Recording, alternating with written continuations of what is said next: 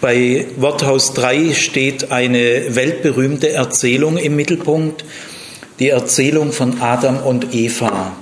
Sie steht am Anfang der Bibel im ersten Buch Mose und zwar das zweite und das dritte Kapitel. Ihr habt den Text auch in einer Übersetzung, die ich verantworte, habt ihr alle zur Hand und könnt äh, immer da mitlesen. Die Erzählung von Adam und Eva ist vermutlich, ich weiß es nicht sicher, die bekannteste Erzählung der Menschheit. Ich glaube nicht, dass es eine andere Erzählung gibt, die äh, ähnlich bekannt ist. Denn sie hat grundlegende Bedeutung im Judentum, im Christentum und im Islam. Und seit vielen Jahrhunderten wird diese Erzählung gelesen, bedacht, meditiert, ausgelegt, wissenschaftlich untersucht. Jedes Wort dieser Erzählung ist tausendfach äh, untersucht worden. Und wenn man sich an diese Erzählung heranwagt, auch öffentlich sie auslegt, das ist ungefähr so, wie wenn ein Bergsteiger sich ein Achttausender vor sich vornimmt. Also es ist ähnelt der Besteigung eines Achttausenders. Die Erzählung ist sehr knapp. Ihr seht, sie äh, hat zwei Seiten. Man kann die Erzählung auf einem Blatt transportieren. Die erste Hälfte, 1. Mose 2, steht auf der Vorderseite und die zweite Hälfte, 1. Mose 3, auf der Rückseite. Also die Erzählung ist nicht länger als das, was auf ein Blatt passt. Im Hebräischen ist es noch viel leichter, weil der hebräische Text ist kürzer. Man kann im Hebräischen manches kürzer ausdrücken, was dann im Deutschen mehr Raum beansprucht. Also im Hebräischen passt diese Erzählung locker gut auf ein Blatt mit Vorder- und Rückseite. Und das könnte auch eine Grundidee gewesen sein, wir wissen es nicht dass äh, der Autor oder die Autorengemeinschaft sich vorgenommen hat, alle wesentlichen Aspekte des Menschseins und der menschlichen Lebenswelt mal auf einem Blatt äh, zu behandeln, äh, zu erörtern und zu deuten. Äh, das ist natürlich ein Kunststück, äh, da muss man ja wahnsinnig viel weglassen. Man braucht die Kraft der Konzentration, nur das Allerwesentlichste das Entscheidende kann dann hier aufgenommen werden. Also man muss sich sehr genau überlegen, was man die, in diese kurze Erzählung aufnimmt. Alles, was hier steht, ist entscheidend. Man kann bei dieser Erzählung eigentlich die einzelnen Wörter gar nicht ernst genug nehmen. Ihr werdet wahrscheinlich euch wundern. Ich werde jeden Satz und jedes Wort ganz ernst nehmen. Ich vertraue mich diesen Wörtern an und lasse mich von diesen Wörtern, die ich also auszuloten versuche, in ein Gelände führen, in das noch niemand richtig war. Also diese Worte, wenn man sie ernst nimmt, je ernster man sie nimmt, desto mehr führen sie uns in Neuland, äh, das wir vorher nicht kannten.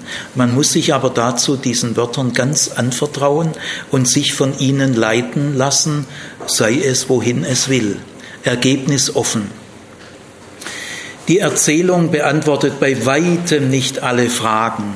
Äh, sie ist kein Welterklärungssystem. Die Bibel, die biblische Botschaft möchte kein Welterklärungssystem sein, sondern eine bestimmte wichtige Botschaft.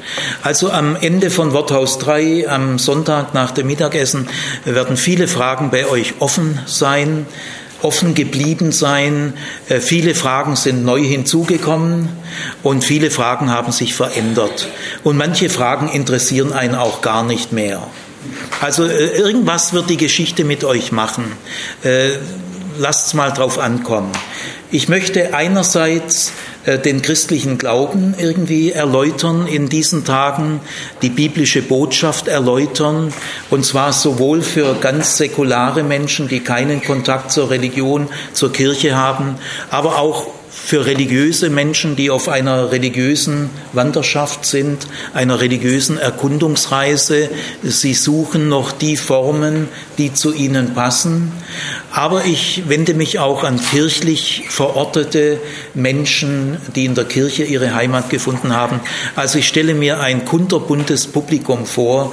Ich will nicht sagen, welche Gruppe mir wichtiger ist wie eine andere. Ich könnte das gar nicht sagen. Ich bin auch froh, dass ich euch nicht kenne. Ich sehe euch ja auch nicht genau, gell? und so bleibe ich ziemlich unbeschwert. Ein, eine letzte Vorbemerkung. Ich fange dann ziemlich schnell direkt mit dem Text an, aus Zeitgründen. Aber ich möchte sagen, am Sonntag werde ich nochmal ganz grundsätzlich wissenschaftlich äh, einen Rückblick auf diese Erzählung halten. Ich versuche ja in dem, was ich jetzt sage, äh, einerseits allgemeinverständlich zu reden, dass mich eigentlich so gut wie jeder Mensch verstehen kann. Ich bin aber schon stark angeregt durch die moderne Bibelwissenschaft, von der ich so viel gelernt habe. Ich bin sehr dankbar dafür. Auf der anderen Seite äh, ist es aber nicht einfach wissenschaftliche Vorträge. Die Wissenschaft ist für mich nur ein Mittel zum Zweck und kein Selbstzweck. Äh, Mittel zum Zweck, die biblische Botschaft besser zu verstehen und den christlichen Glauben besser erläutern zu können. Aber da genügt Wissenschaft, genügt dazu nicht. Äh, man muss einfach auch innerlich engagiert sein und auch in den Worten äh, die richtigen Worte finden. Und das lernt man nicht durch Wissenschaft. Aber einen letzten Punkt äh, will ich noch besonders erwähnen. Wichtig werden sein religionsgeschichtliche Vergleiche. Ich werde also von Anfang an fast bei jedem Satz, manchmal bei jedem Wort fragen, wie war das damals bei den Babyloniern, bei den Assyrern, bei den Ägyptern oder überhaupt im damaligen alten Orient. Denn diese Erzählung äh, fängt nicht am Nullpunkt an, sondern sie, äh, sie wird geschrieben, wir wissen nicht genau wann, irgendwann zwischen 1000 und 500 vor Christus ist diese Erzählung geschrieben worden. Sehr schwer zu sagen, genauer. Die meisten heute, die meisten Bibelwissenschaftler sagen, sie ist wohl in der mittleren Königszeit entstanden, also so im 8., 7. Jahrhundert vor Christus. Aber niemand weiß es ganz genau. Es ist schon interessant, diese Fragen zu erörtern, aber selten kommt man auf ganz sichere Ergebnisse. Gut, also diese Erzählung fängt irgendwann äh, zwischen 1000 und 500 an und äh, meldet sich zu Wort und da gab es schon viele altorientalische Schöpfungserzählungen. Man spürt dieser Erzählung an, dass sie die anderen älteren, viel älteren, berühmten altorientalischen Schöpfungserzählungen kennt. Sie nimmt indirekt zu ihnen Stellung und das ist das Interessante. In manchem denkt sie ganz ähnlich wie altorientalische Schöpfungserzählungen Erzählungen, denn bei denen ist ja bei weitem nicht alles falsch.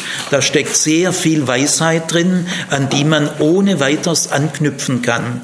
Aber der israelitische Glaube führt auch dazu, dass diese Erzählung ganz eigenartige, spezifische Akzente setzt. Und diese Akzente erkennt man nur, wenn man es vergleicht mit, den, mit der Heimat der Bibel, äh, der Lebenswelt des alten Orients. Ich werde also oft solche Vergleiche bringen. Jetzt lest mal in eurem Text, ich, äh, heute ist dran äh, der Anfang der Erzählung bis Vers 7.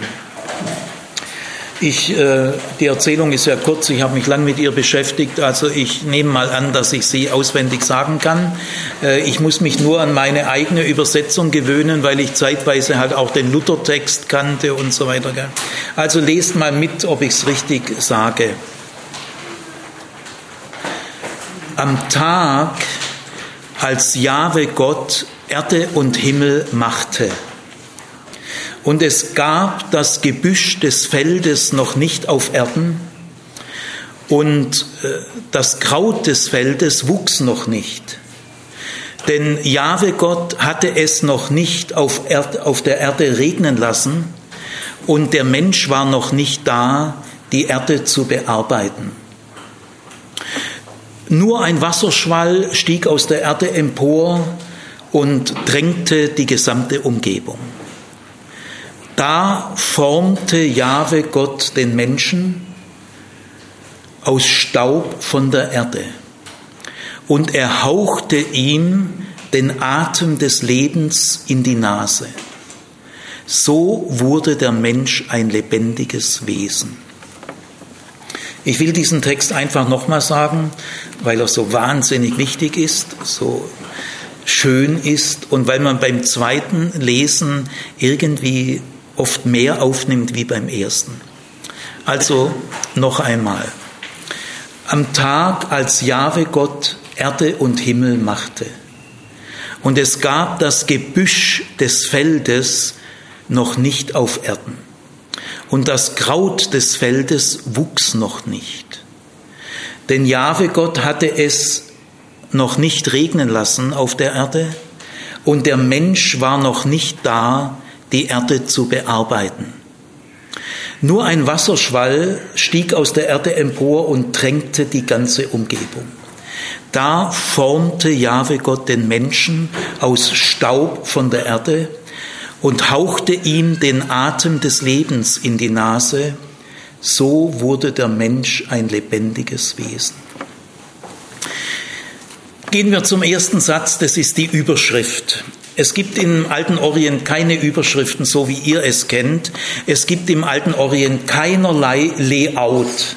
Äh, das, das, kennen die Menschen nicht, sondern in einer altorientalischen Schriftrolle fängt eine Schrift mit der ersten Zeile an und geht ununterbrochen über 40 Seiten bis zur letzten Satz und dann hört sie auf. Es gibt keine Leerzeilen, es gibt kein Fettdruck, es gibt kein Kursivdruck, ähm, es gibt keine Überschriften, die man zentriert hervorhebt, es gibt keinerlei Layout. Und dann müsst ihr noch berücksichtigen, es gibt in der Zeit keine Verse und keine Kapitel. Das gibt es alles nicht. Das müsst ihr euch jetzt ernsthaft wegdenken. Äh, die Kapiteleinteilung, die ist kurz vor Luther im späten Mittelalter, hat ein Mensch äh, mal die Kapitel eingeteilt, meistens relativ gut, manchmal auch gar nicht gut. Zum Beispiel hier, äh, die Erzählung fängt 4b an, also da kann er aber nicht viel dafür. Es ist ein merkwürdiger Anfang 2, 4b. 4b heißt immer, es ist die zweite Hälfte eines Verses, 4a ist die erste Hälfte.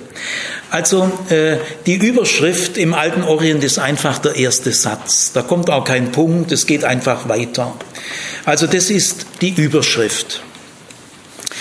Man merkt an dieser Überschrift, dass hier etwas Neues beginnt. Wenn man nämlich äh, äh, ein bisschen nach oben zurückliest, das habt ihr jetzt nicht auf dem Blatt, äh, da heißt es, so wurde Himmel und Erde gemacht, als sie erschaffen wurden. Äh, dieser Satz steht vorher. Ist so ein merkwürdiger Übergangssatz. Und davor ist auch eine Schöpfungserzählung von 1. Mose 1, Vers 1 bis 2. Mose bis 1. Mose 2, Vers 3. Man merkt also, dass der Mensch, der die Kapiteleinteilung gemacht hat, nicht gemerkt hat, dass er mitten in die Erzählung eine Kapiteleinteilung reinsetzt. Die ist nicht gut. Er hätte also das neue Kapitel hätte beginnen müssen mit, mit 2, Vers 4. Ähm, Woran merkt man im Hebräischen, dass dieser Vers 4b am Tag als Jahwe Gott Erde und Himmel machte, ein Neuanfang ist. Dass also ursprünglich der Text nicht von 1. Mose 1.1 fortlaufend weitergegangen ist, so als ob diese Erzählung nur die Fortsetzung oder die Ergänzung der ersten Erzählung war. Das merkt man an tausend Dingen, aber ich möchte mal zwei wichtige nur nennen. Im Hebräischen ist es so, wenn im Satz vorher auch die Substantive Himmel und Erde vorkommen, dann äh, müssen im nächsten Satz bei Himmel und Erde ein Artikel stehen.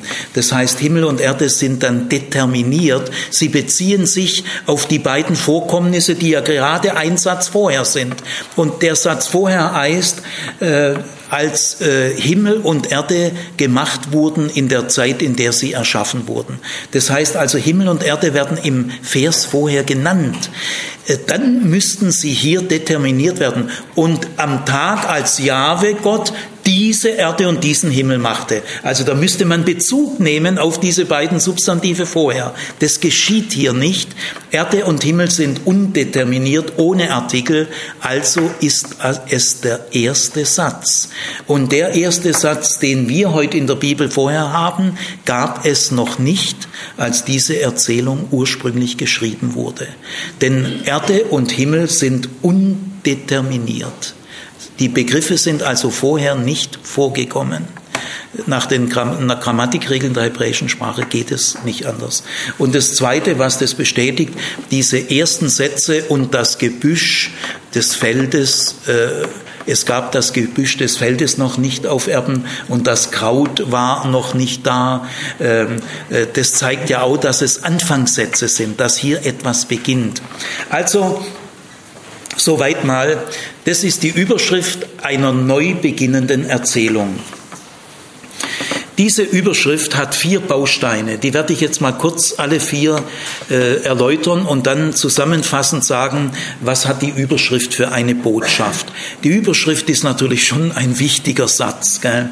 Erster Baustein am Tag, zweiter Baustein als Jahwe Gott, Dritter Baustein Erde und Himmel und vierter Baustein Machte.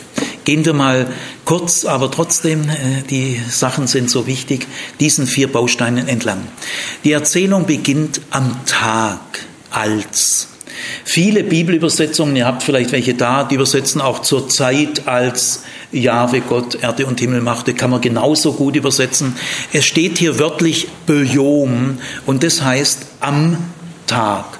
Bejom am Tag. Also wenn man es wörtlich übersetzt, und wir sollten es erstmal wörtlich übersetzen, dass wir wissen, was hier steht, dann äh, muss man übersetzen am Tag. Aber diese Redeweise am Tag, die kommt hunderte Mal vor in, im Hebräischen, auch im Alten Testament, die heißt oft äh, für unser Sprachgefühl zur Zeit. Also am Tag ist nicht immer streng gemeint äh, ein Tag mit 24 Stunden.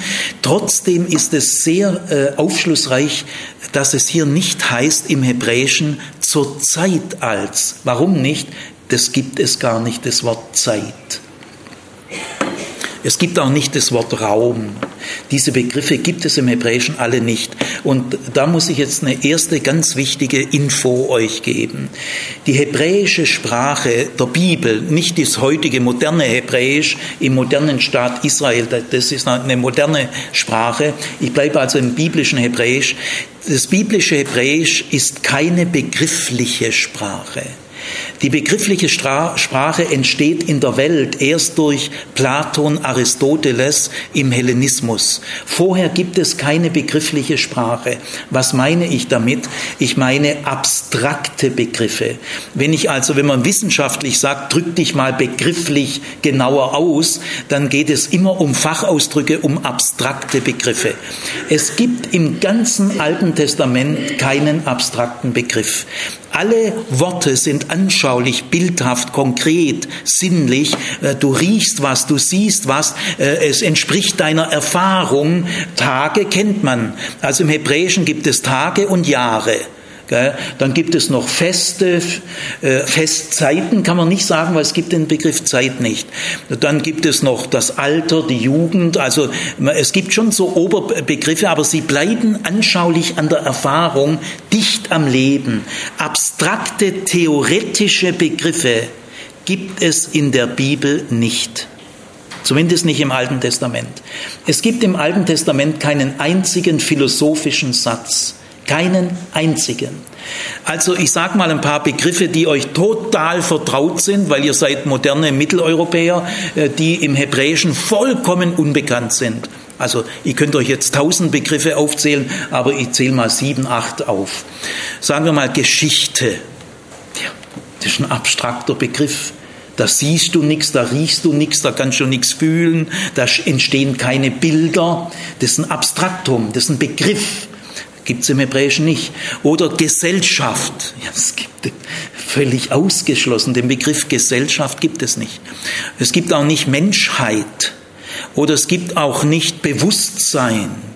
Es gibt auch nicht Person. Es gibt auch nicht Identität und so weiter und so weiter und so weiter. Und deswegen gibt es auch nicht Zeit. Es gibt auch nicht Raum. Und deswegen ist es nicht unwichtig, wenn wir genau übersetzen am Tag. Weil das ist ein wichtiger Ausdruck, die hebräische Sprache ist konkret und nicht begrifflich. Dann weiß natürlich schon jeder ähm, altorientalische Mensch, dass das keine normale Zeitangabe ist. Gell? So wie äh, vor zwei Jahren war ich mal in Paris oder so. Äh, das ist keine normale Zeitangabe. Warum nicht? Äh, weil mit der Schöpfung entsteht ja überhaupt die Zeit. Also ich verwende jetzt diese Begriffe, weil wir sie gewohnt sind und äh, sie sind auch wichtig. Also die Zeit ist nicht etwas vor der Schöpfung, kann man nicht sagen, dass es eine Zeit gibt. Oder außerhalb der Schöpfung. Das Wort außerhalb stimmt schon nicht, weil es gibt auch keinen Raum außerhalb der Schöpfung. Zeit und Raum sind selber von Gott geschaffen. Das sind selber Schöpfungsgrößen. Das heißt also, hier hier bei der Schöpfung entsteht ja überhaupt erst die Zeit. Dann kann das keine normale Zeitangabe sein. Und es wird ja auch nicht genauer äh, gesagt, vor 2800 Jahren oder nein, das heißt einfach am Tag, keine weiteren Einzelheiten. Also es ist keine normale Zeitangabe. Gut, aber äh, wichtig ist, dass das erste Wort dieser Erzählung, und ich sage euch, das ist nicht zufällig, das ist sehr tief alles überlegt. Jedes Wort ist tausendfach überlegt. Diese Erzählung, an der wurde auch jahrzehntelang, wahrscheinlich jahrhundertelang gearbeitet. Es gibt, das muss ich noch schön vorneweg sagen, die Autorenliteratur, die ihr kennt. Wer ist der Autor? In der Stuttgarter Zeitung kommt der Artikel, da sagen wir sofort, wer hat den geschrieben? Wer ist der Autor? Diese Autorenliteratur äh, gibt es im alten Orient nicht. Äh, denn äh, das sind alles Traditionsliteratur. Da schreibt, da schreibt nicht ein Autor. Es gibt keine Autoren im alten Orient. Das ist ein moderner Individualismus, das ist mein geistiges Eigentum und der Verlag hat die Rechte und da darf niemand anders. Nö, die Texte im alten Orient, da schreiben viele dran, viele Priester, viele Weisheitslehrer. Persönliches, individuelles, geistiges Eigentum gibt es nicht. Also ihr müsst wissen, das ist ein langes Thema, in der Theologie braucht man da lang, bis man das wirklich inhaliert. Ich sage es euch mal nur, alle altorientalischen Texte sind niemals Autorentexte. Es ist Traditionsliteratur, die von einem oder von fünf oder von zwanzig geschrieben wurden, aber später von anderen. Es wird ja alles von Hand abgeschrieben, es wird ja nichts gedruckt. Jeder Abschreiber kann das ja auch verändern und er fühlt sich dann auch manchmal verpflichtet, was zu ändern. Und so entsteht mit der Zeit ein Gemeinschaftswerk. Also auch diese Erzählung ist nach allem, was wir vermuten können, wir, wir wissen ja nicht, wer, wer diese Erzählung entwickelt hat, aber wir sprechen besser von einer Erzählgemeinschaft, nicht von einem einsamen Autor. Also diese Erzählgemeinschaft, die diese Erzählung entwickelt hat, hat sich hundertprozentig, ich sage euch, die orientalische Erzähltechnik ist dermaßen ausgefeilt. Mit welchem Wort fangen wir an? Wir fangen an mit am Tag. Warum? Weil die Zeit das Wichtigste ist, auch wenn man den Begriff nicht hat. Denn wir sind zeitliche Wesen. Wir sind jung, werden älter und wir sterben. Wir sind vergänglich. Wir leben alle in der Zeit. Wir können aus der Zeit nicht aussteigen. Wir leben in der Zeit, nicht über der Zeit. Alles, was ist, ist zeitlich. Und deswegen fängt diese Geschichte mit der Zeit an. Das nächste ist am Tage als Jahwe Gott. Das ist ein eigenartiger Doppelausdruck. Äh, Gott heißt hier im Hebräischen Elohim. Elohim ist aber einfach die, die Bezeichnung für Gott oder Gottheit oder göttliches Wesen. Es ist einfach die, aus El wird auch mit der Zeit Allah Allah im Islamischen hängt, ist verwandt mit dem Wort El. Also El ist im, vorderen Orient die allgemeine, jedem Menschen geläufige Bezeichnung für Gott, Gottheit, göttliches Wesen. Oder könnte auch die Begriffe Israel oder Samuel, Hesekiel äh, ist immer diese Endung El. Gell? Wir hatten mal einen Professor, äh, den wir alle sehr liebten und verehrten, der hieß Jüngel. Jüngel, Tübingen. Und wir haben zu einem Geburtstag, ich glaube zu seinem 50. Geburtstag gesagt, geschrieben ihm eine Karte zum 50. Geburtstag von Jüng, Bindestrich El, groß. Ja, hat er schmunzeln müssen. Also El ist die oberste Gottheit im Pantheon, waren ja alles polytheistische Völker, Vielgötterei.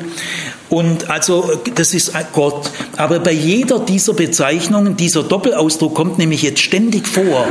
Äh, im, Im Kapitel 2, die ganze Zeit, in Kapitel 3 gibt es zwei Ausnahmen, die werde ich am Freitag behandeln. Und dann aber wieder geht es weiter mit Jahwe Elohim, Jahwe Gott.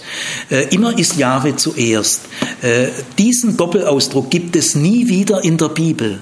In der ersten Schöpfungserzählung heißt Gott immer El, El Elohim ist das Gleiche, äh, El und Elohim.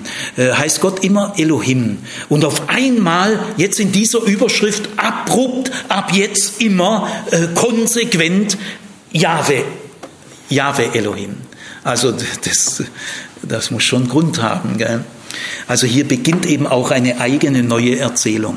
Jetzt äh, ein paar äh, Sätze zu Jahwe äh, oder Yahweh muss man wahrscheinlich sagen. Wir wissen nicht genau, wie dieses Wort ausgesprochen wurde. Es gab noch keine Tonbänder in der Zeit. Niemand weiß es, wie dieses Wort 1000 vor Christus ausgesprochen wurde.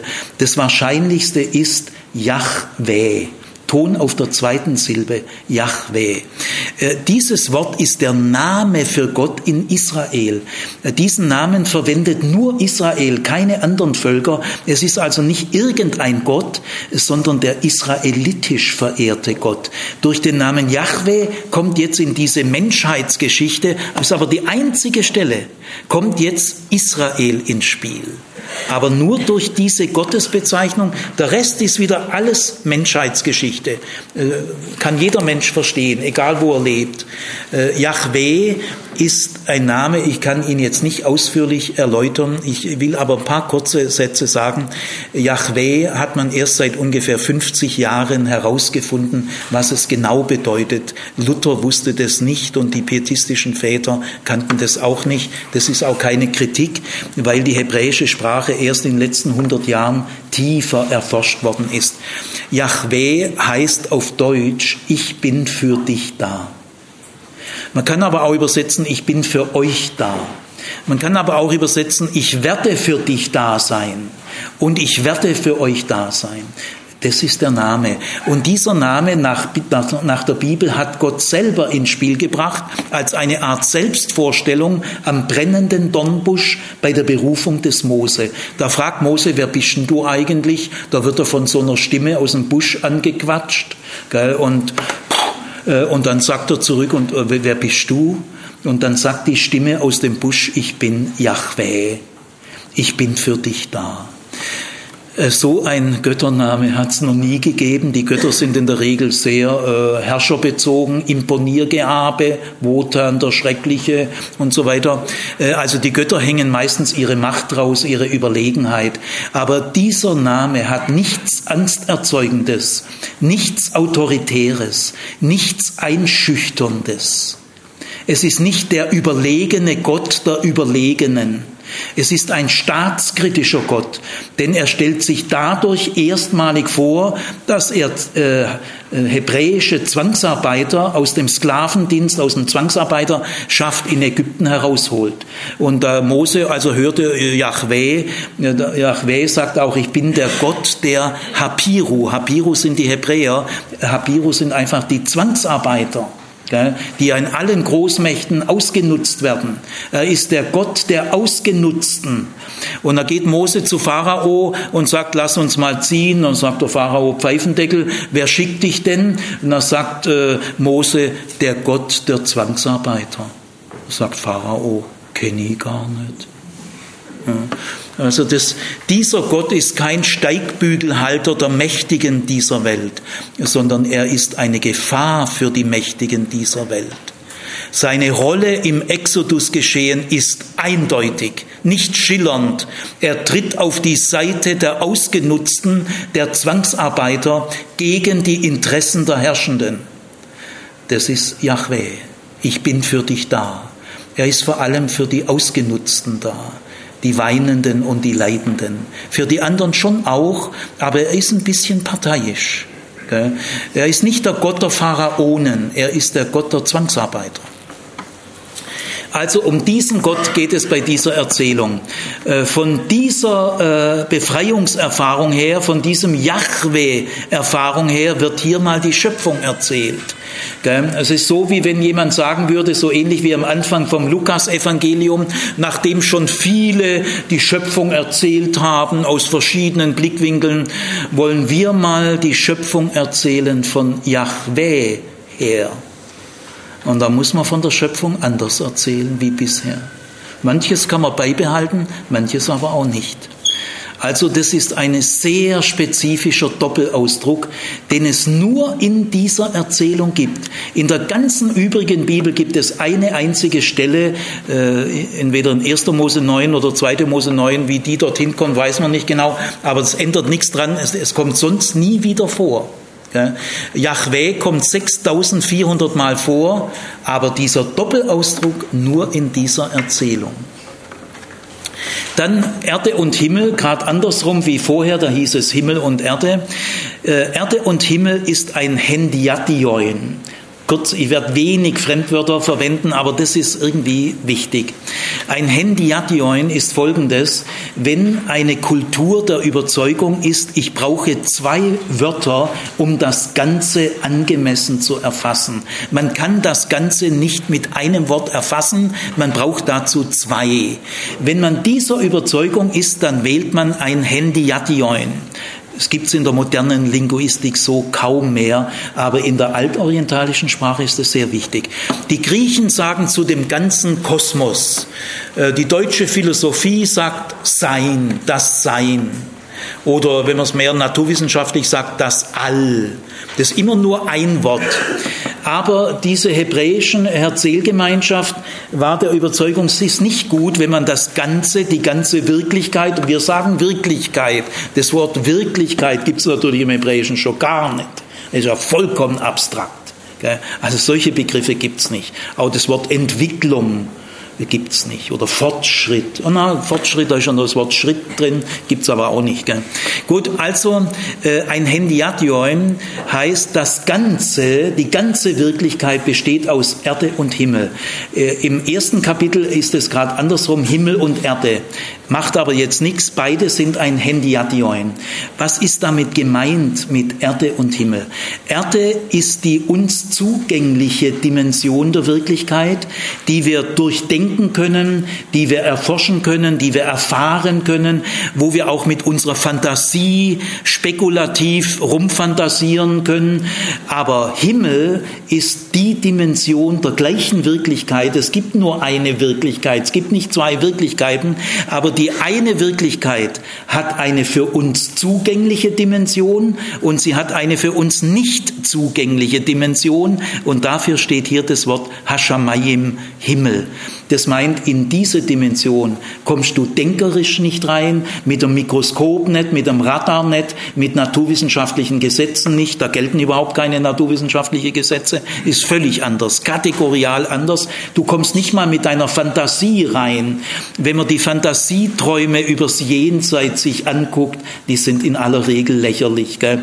Mir hat mal eine Studentin ein Buch gegeben, Herr Zimmers müssen Sie unbedingt lesen. Das liebe ich gar nicht. Gell? Ich habe ja eh schon zu viel zu lesen, aber die hat mich so herzallerliebst gefragt, dann habe ich mal drei, vier Stunden, wissen Sie, der, der Mann kommt immer wieder ins Jenseits. Also, also dann habe ich gedacht, gut, jetzt lese mal die Jenseitserfahrungen von diesem Mann, die waren aber, ich sage euch, ziemlicher Dünnschiss. Äh, wenn ich da mit einem Psychotherapeuten rede, erfahre ich zehnmal mehr übers Menschsein. Es, es, es hat einem nicht wirklich weitergeholfen. Und der Typ geht ins, reist ins Jenseits, so wie ich ins Allgäu reise. Er verdient aber ganz gut damit auf irgendwelchen Kreuzfahrerschiffen, wo er dann die wohlhabende Bevölkerung äh, belehrt. Also es hat sich für ihn finanziell gelohnt. Also ich, ich möchte nur sagen, ernsthaft, in, in die unzugängliche Dimension, da reicht auch unsere Fantasie nicht, weil auch unsere Fantasie an Zeit und Raum gebunden ist. Und Zeit und Raum gibt es in dieser Dimension nicht. das kannst du dir nicht mal vorstellen. Nicht mal in der Fantasie. Also, äh, Jahwe Gott hat alles gemacht. Aber die sagen nicht einfach alles, sondern er hat das, die sichtbare Dimension und die unsichtbare. Aber äh, sichtbar, unsichtbar ist nicht ganz präzise, sondern es gibt ja auch, der elektrische Strom ist auch unsichtbar, wir können ihn aber trotzdem wissenschaftlich erforschen. Äh, also unsichtbar für unsere Augen, dafür haben wir ja Mikroskope und so weiter. Aber hier geht es nicht nur um sichtbar, unsichtbar. Erde ist die dem Menschen zugängliche Dimension. Er kann die methodisch mit seinen Mitteln, wie auch immer, er kann sie äh, erforschen und erobern. Aber Himmel ist äh, völlig unzugänglich. Und damit ist gesagt, Gott hat alles gemacht. Er hat das uns Zugängliche gemacht und das uns Unzugängliche. Alles, was ist, verdankt sich Gott. Der Grund für das Dasein liegt nicht im Dasein selber, sondern das ganze Dasein, das Wort gibt es natürlich im Hebräischen auch nicht, gell? das ganze Dasein, die ganze Wirklichkeit verdankt sich. Gell? Es gibt nichts, was sich nicht Yahweh Elohim verdankt. Es gibt nichts, weder im zugänglichen Dimension noch in der unzugänglichen. Und dann am Schluss das Wort machte ist insofern interessant, ist ein ganz normales Wort für machen. Das wird asa, das wird auch für Menschen verwendet. Also hier ist noch ein gewisses Problem, weil dieses weiterentwickelte Wort bara, das im ersten, in der ersten Schöpfungserzählung verwendet wird, im Anfang schuf bara Gott Himmel und Erde. Dieses bara braucht man kein Material. Nie. Immer wenn Bara äh, genannt wird, ist nie Material da. Aber hier schafft ja Gott mit Material Staub von der Erde und die Tiere werden auch aus der Erde geformt. Und deswegen steht hier Asa machen, so wie auch Menschen etwas machen. Also hier wird noch ein Wort verwendet, da könnte man zu Missverständnissen kommen. Macht Gott die Dinge so ähnlich wie ein menschlicher Handwerker oder Techniker? Äh, ist es so vergleichbar? Das könnte man bei diesem Wort noch meinen. Das Wort bara gab es zu der Zeit noch nicht, als diese Erzählung äh, entwickelt wurde. Das, das Wort ist treffsicherer, aber stand hier noch nicht zur Verfügung. Also hier ist noch das normale Wort für machen. Aber trotzdem, ich fasse jetzt mal die Botschaft zusammen. Äh, die Botschaft dieser Überschrift lautet, Yahweh Elohim hat alles gemacht, geschaffen, was es gibt. Alles verdankt sich ihm. Er allein hat alles gemacht. Niemand hat ihm geholfen. Äh, äh, es verdankt sich alles nur ihm. Das ist schon, geht ganz stark in Richtung Monotheismus. Und es gibt auch keinen Teufel in der Überschrift. Also es gibt keinen Dualismus. Wenn Gott alles gemacht hat, äh, was ist, dann ist, ist, gibt es nicht mehrere Machtzentren. Also das Böse spielt hier in der Überschrift keine Rolle. Im Kapitel 3 werden wir sehen. Aber hier in der Überschrift, Jahwe hat alles gemacht, das Sichtbare und das Unsichtbare. Niemand Niemand hat ihm geholfen.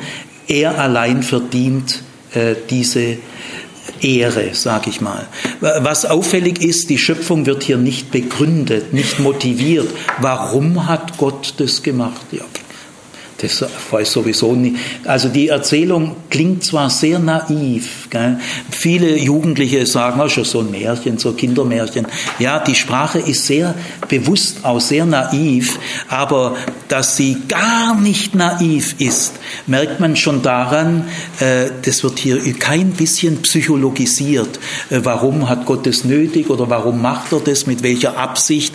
Das kann ein Mensch nicht wissen. Das ist uns nicht zugänglich. Also hier wird nicht rumspekuliert. Jetzt gehen wir mal zu den ersten Sätzen. In jedem Anfang wohnt ein Zauber inne. Gell? Man kann ja jede Erzählung auf millionenfache Weise beginnen. Also irgendwie muss man halt beginnen. Gell? Und äh, diese ersten Sätze sind immer wahnsinnig wichtig. Von woher fädel ich das ein? Von welcher Position her? Äh, wie fange ich an? Und so weiter. Das ist alles sehr bewusst gemacht. Also ist ein verblüffender Anfang. Gell? Für uns das würden wir nicht so machen, gell? aber seid mal lernbereit. Es geht folgendermaßen los. Und es gab das Gebüsch des Feldes auf Erden noch nicht. Und das Kraut des Feldes wuchs noch nicht, schon das zweite Mal noch nicht. weil oder denn äh, Jahwe Gott hatte es auf Erden noch nicht regnen lassen, dritte Mal noch nicht. Und der Mensch war noch nicht da, äh, die Erde zu bearbeiten. Also die sind viermal noch nicht, es sind vier Nebensätze. Äh, tun wir mal erstmal die Sätze sprachlich äh, kurz aufschlüsseln. Es gibt es nie wieder in der Bibel, dass eine Erzählung mit vier Nebensätzen beginnt, weil alle vier Sätze sind Nebensätze. Und es gab das Gebüsch noch nicht äh, auf Erden, des Feldes noch nicht auf Erden. Und das Kraut war noch nicht da, kann man ja keinen Punkt machen, weil äh, Gott hat noch nicht regnen lassen und der Mensch war noch nicht da. Das sind alles vier Nebensätze, die sehr parallel aufgebaut äh, sind. Das ist ein Kunstwerk. Gell? Das ist schon Weltliteratur. Jedes Wort genau überlegt. Dann kommt ein Einschub und dann kommen, also Vers 6 ist so ein Einschub, ich erkläre ihn gleich, und dann kommen drei Hauptsätze. Da formte Jahwe, äh, Jahwe Gott den Menschen aus Staub von der Erde, da kann man einen Punkt machen. Und er hauchte ihm den Atem des Lebens ein, kann man auch einen Punkt machen. So wurde der Mensch ein lebendiges Wesen, kann man auch einen Punkt machen. Es gibt also, wenn man mal den aus, äh, diesen Einschub weglässt, es gibt am Anfang vier Nebensätze und drei Hauptsätze. Sieben. Sieben Sätze. Kein Zufall. Vier Nebensätze, drei Hauptsätze. Jetzt schauen wir mal die Nebensätze an. Das sind zwei Negativaussagen, Beschreibungssätze, da passiert nichts. Äh, die Handlung setzt erst in Vers 7 ein. Vers 5 sind Beschreibungssätze, negative, was nicht da war, und zwei Begründungssätze. Also zwei Negativaussagen beschreibender Art, dann zwei Begründungssätze, die die beiden Negativaussagen begründen und dann zielt das Ganze auf Vers 7, äh, auf die ersten Hauptsätze. Das sind Handlungen. Jetzt äh, gehen wir mal diesen Sätzen entlang. Äh, der erste Negativaussage heißt, und es gab das Gebüsch des Feldes noch nicht auf Erden. Ja, was ist das für ein Ansatzpunkt? Ja, der ist genial, sage ich euch. Äh, genial. Äh, nämlich, äh, es gibt nicht das Wort Pflanzen im Hebräischen. Deswegen habe ich das so am Anfang betont. Ihr müsst jetzt ein echtes Gefühl kriegen. Es gibt keine Abstrakta in der hebräischen Sprache. Also das Wort Pflanzen gibt es nicht. Und jetzt gibt es ja seit Linné, dem Schweden, der die ganzen Pflanzengattungen da wissenschaftlich mal als erster versucht hat aufzudröseln, gibt es Nutzpflanzen und Wildpflanzen. Weil der Europäer kann mit den Pflanzen, die er nichts, äh, äh wo er nichts anfangen kann, kultivieren kann, da sagt er einfach wild. Gell? Wildtiere. Das ist so ein Scheiß. Gell? Das ist die reine Hilflosigkeit. Tiere, die mir ein bisschen fremd sind, da sage ich halt wild. Und die Indianer sind die Wilden und die Neger und die Afrikaner sind die Wilden. Wildpflanzen, Wildtiere und die Wilden. Ja, das ist eine Visitenkarte. Gell? Also, aber man unterscheidet tatsächlich im, im Wissenschaft zwischen Nutzpflanzen und Wildpflanzen. Jetzt diese beiden hebräischen Begriffe sind auch ein Hendiation. Sie wollen alle Pflanzen der Welt ausdrücken, nämlich Gebüsch sind die Wildpflanzen. Wir würden modern sagen die Wildpflanzen. Und Kraut, das sind die Nutzpflanzen. Und damit sind alle Pflanzen gemeint. Ihr merkt aber, die hebräische Sprache will und kann sich nicht lösen vom sinnlichen Eindruck. Ein Gebüsch, das siehst du. Wenn du sagst Gebüsch, da steht ein Bild auf. Gell? Manche, äh, Luther sagt Gesträuch, ist auch nicht falsch, aber Gebüsch ist besser, weil Gesträuch klingt schon ein bisschen wie Gestrüpp. Und ihr müsst wissen, der noch nicht Stil ist immer ganz was Schönes. Ich muss euch jetzt mal kurz diesen noch nicht Stil erklären. Der noch nicht Stil ist typisch altorientalisch, gibt hunderte äh, von Geschichten mit dem noch nicht Stil. Das sind jetzt die Bedeutung der religionsgeschichtlichen Vergleiche. Äh, ich sage euch mal auswendig äh, ungefähr den Beginn der berühmtesten Schöpfungserzählung der babylonischen Enoma Elish. Das geht ungefähr so vor. Äh, ich will es jetzt nicht lesen, da verstocher ich mich dann vielleicht. Also ich sage euch sinngemäß auswendig. Als oben der Himmel noch nicht da war, ist der erste Satz der berühmtesten Schöpfungserzählung des alten Orients, die jeder Mensch, jeder gebildete Mensch, der lesen und schreiben konnte, kannte jeder. Also ich sage euch mal den Anfang der berühmtesten Schöpfungserzählung, ist viel älter wie, wie diese biblische Erzählung. Als oben der Himmel noch nicht da war und unten die Erde noch nicht gegründet war. Da äh, kam Absu der Erste und Tiamat, die Ernährerin von allem, und sie vermischten ihr Wasser. Das sind die aller, aller, aller, aller ältesten Götter im, im Mesopotamischen, Absu und Tiamat. Das ist der Salzwasserozean und der Süßwasserozean. Und da muss irgendwie männlich-weiblich, weil irgendwie Fortpflanzung, Leben konnte man sich nur vorstellen mit männlich-weiblich. Also muss es männliche Götter geben und weibliche Götter. Der älteste männliche Gott, der heißt aber nicht Gott, weil die Götter sind jünger, die kommen erst noch. Also der, das heißt einfach der Erste. Wer ist der Erste, der sogar die Götter erschuf. Ja, das ist Absu der Erste. Und jetzt ist man sehr gespannt, wer ist das? Ja, das ist der Salzwasserozean. Das heißt, es, es, gibt hier eigentlich gar keine Transzendenz.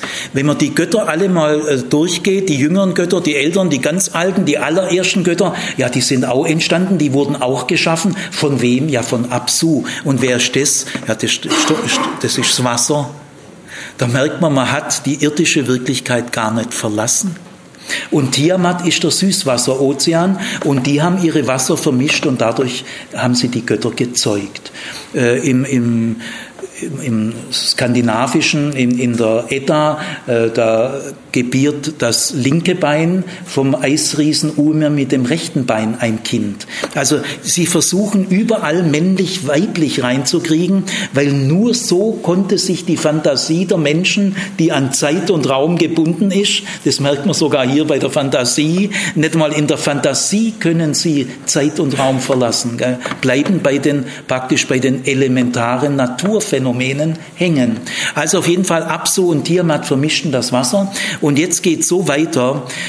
Und als das Schilf noch nicht äh, entwickelt war und die Sumpfgebiete noch nicht äh, aufgestockt waren. Das sind alles wunderschöne Dinge, weil die Sumpfgebiete haben ein Tierreichtum. Also es werden die, die Sachen, die mit noch nicht belegt werden, die sind immer so schön und so wichtig, als der Himmel noch nicht gab und die Erde noch nicht gab und das Schilf noch nicht gab, wo man sich so schön verstecken kann und die Enten oder sich zurückziehen können und das Sumpfgebiet. Oder ein ägyptischer Text, als äh, der Himmel noch nicht da war und die Erde noch nicht da war war und die Götter noch nicht geboren waren und das Schicksal noch nicht bestimmt war, weil Schicksal ist was Schönes, da hast du Klarheit, du wirst geleitet. Oh, als das Schicksal, oh, war das, wie kann man, und als das Sterben noch nicht da war, ist hier auch positiv, weil wenn du ein paar hundert Jahre lebst, das ist nicht gut. Es ist gut, wenn man auch mal stirbt. Gell? Also ich will damit nur sagen, die Schöpfungserzählungen des alten Orients haben alle einen noch nicht Stil. Warum Warum? Aus folgendem schönen Grund. Also das könnt ihr mal richtig sympathisch, die Weisheitslehrer und die Priester in Assur und Babylon und in Theben, äh, ihr müsst mit denen euch innerlich befreunden. Das waren gute Leute. Die, die wollten ihren Kindern und ihrer Gesellschaft was Gutes tun. Also haben sie in ihren Schöpfungserzählungen gesagt, stell dir mal vor, das hat's noch nicht gegeben und das hat's auch noch nicht gegeben und das. Da sagt jeder, oh, oh, ist das schön, dass wir es jetzt haben. Gell? Also dieser noch nicht Stil will eigentlich nur das Selbstverständliche wegkriegen. Du solltest mal darüber staunen, dass es das gibt. Das ist nicht selbstverständlich. Du solltest dankbar sein. Du solltest den Göttern loben Lobesgesänge singen, dass es den Himmel gibt und die Erde gibt und so weiter. Also dieser noch nicht Stil will die Menschen zur Dankbarkeit bringen, stimulieren, dass sie sich umso bewusster freuen an den Dingen, die sie jetzt haben. Und wenn man diesen noch nicht Stil äh, kennt, dann ist ganz klar, dass Gebüsch was Wunderschönes sein muss. Ja, warum? Weil im Orient gibt es eigentlich nur zwei Landschaften.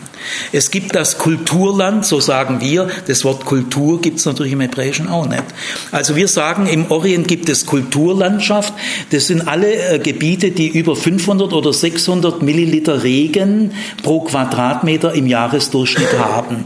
Wir in Deutschland haben 800, 900. In Galiläa im Norden gibt es auch 600 bis 800. Aber je südlicher es wird, desto trockener wird es. Die Steppe ist 300 bis 500 und wenn es unter 200 geht, ist es Wüste. Jetzt müsst ihr euch mal ernsthaft vorstellen, selbst im heutigen Israel ist 70 Prozent Wüste und Steppe, nämlich der Negev. In Jordanien ist 75 Prozent des Staatsgebietes Wüste und Steppe. In Syrien ist 72 Prozent des gesamten Staatsgebiets äh, Wüste und Steppe. Da weißt du aber das Kulturland zu schätzen. Ganz anders wie in Deutschland. Wir haben ja nur Kulturland. Bei, bei uns, äh, äh, wie viel Steppe und Wüste haben wir in der, in der BRD? Also äh, ihr, ihr müsst eine Vorstellung haben von Kulturland. Wenn du lang in der Steppe bist, in der Wüste bist, ich sag dir, und dann kommst du in diese saftige, äh, da ist überall Gras und Gebüsch, das ist einfach das Grün. Ich könnte auch übersetzen, äh, als es das Grün des Kulturlandes noch nicht gab. Feld ist das hebräische Wort für Kulturland. Wir sagen Kulturland. Der Hebräer, weil, weil für uns ist ja Feld und Acker und Wald, das ist ja alles Kulturland. Wir haben ja nur Kulturland. Es gibt gar kein Wort. Äh, äh, ich habe das Wort Feld gelassen, das auch Luther nimmt, weil Feld ist anschaulich. Aber Feld ist einfach das Grün des Kulturlandes.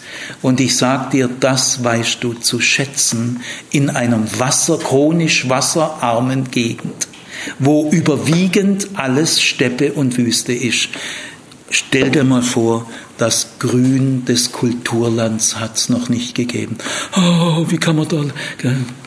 Und das Kraut, Kraut sind nur die Nutzpflanzen, da gehört auch der Ölbaum dazu und der Feigenbaum und der Weinstock und der Granatapfel, äh, das ist auch Kraut in dem Fall. Aber man merkt, äh, die Hebräer können sich nicht lösen von Kraut, das kann man essen, da hast du ein Bild. Äh, Kraut ist hier also Pass pro Toto, stellvertretend für alle Nutzpflanzen. Das Entscheidende ist die Essbarkeit. Am Ende der Erzählung heißt es, vom Kraut der Erde wirst du essen. Also Kraut ist hier der sinnlich anschauliche Begriff, weil die hebräische Sprache löst sich nicht vom anschaulich Sinnlichen. Sie will das Abstrakte nicht, weil im Abstrakten ist kein Leben drin. Sie hat eine tiefe Scheu vor allem Abstrakten. Da ist schon der Tod irgendwie drin. Also sagt sie halt Kraut. Also jetzt sage ich mal, stellt euch mal vor, das ganze Grün vom Kulturland war noch nicht da. Das war schon alles Steppe und Wüste. Ah, da gehst du aber drauf, gell? bis auf die Beduinen, die haben es natürlich gelernt. Aber der, der das hier erzählt, ist kein Beduine. Der ist natürlich selber ein Kulturlandbewohner. Und der, der will jetzt, er als Kulturlandbewohner, will seinen Kulturlandbewohnern bewusst machen, gell? schon schön diese regenreichen Gebiete, wo alles grünt und blüht. Ist, ist doch eigentlich schön. Also was würden wir denn ohne Pflanzen machen? Die Pflanzen sind auch von der heutigen wissenschaftlichen Erkenntnis her die Hauptvoraussetzung für die Höherentwicklung im Tier- und Menschenreich. Tiere und Menschen brauchen pflanzliche Ernährung. Damals war es auch so, dass 90, 95 Prozent der Menschen waren ja Unterschicht. Denkt, wenn ihr an alten Orient denkt, nicht gleich an Könige und Priester und irgendwie Oberschichtsleute, denkt an die einfachen Leute. Die sind alle Vegetarier. Nicht aus Überzeugung, die können sich kein Fleisch leisten. Das heißt, ihr müsst auch ganz real sagen, die Pflanzen sind auch die Grundernährung für Tier und Mensch. Tier und Mensch würden aber gewaltig eingehen ohne Pflanzen. Und dann sind die Pflanzen auch noch schön. Das Grün tut doch wirklich gut. Ich saß äh, heute Morgen noch in meinem Erker, alles umherum grün herrlich. Ich fühle mich wie im Waldrand, obwohl ich mitten in Tübingen bin. Also solche Gefühle müsst ihr haben, als das Grün des Kulturlands noch nicht da war und die Nutzpflanzen des Kulturlandes. Feld müsst ihr einfach mit Kulturland übersetzen. Und jetzt geht's weiter. Warum? Also man wird richtig, oh Gott sei Dank haben wir, wir haben aber ein Kulturland, genau, da sind wir aber froh, gell? weil ganz früher, da gab's gar kein Kulturland, oh, war das eine schreckliche Zeit, gell? Äh, weil Jahwe Gott hat äh, auf Erden es noch nicht regnen lassen. Äh, also der Regen, muss ich euch sagen, ist das Schönste, was es gibt. Im, im vorderen Orient. Das Kostbarste am Tag, als der Regen kam. Die Regenzeit, im Sommer ist alles trocken. Das Regen, wenn es nicht gescheit regnet, nicht rechtzeitig regnet, dann kommen aber die Krisen und Katastrophen. Regen, Dürre, Dürrezeiten. Der Regen ist das Schönste, das Kostbarste, was es gibt, und der kommt von Gott. Wie wird hier Gott eingefädelt? Ja, das Schöne, das Kostbare kommt von ihm. Der Geber der guten Gaben. Ja, da kommt Freude auf. Das ist ein Text in einer Regenkultur, nämlich Kanaan, Syrien, Palästina sind eine Regenkultur. Alles Leben hängt vom Regen ab. Es gibt aber auch Flusskulturen in Ägypten und äh, im Euphrat Tigris in Mesopotamien. Das sind Flusskulturen. Da könnte man so einen Satz gar nicht schreiben. Die brauchen gar keinen Regen. Die brauchen einfach eine gewisse Nilhöhe und da wird Kanalisationssystem alles befruchtbar. Die sind regenunabhängig. Da merkt man, dass diese Schöpfungserzählung sehr kulturell geprägt ist. Das, äh, das hat ein Mann geschrieben, der in einer Regenkultur lebt, für den alles vom Regen abhängt.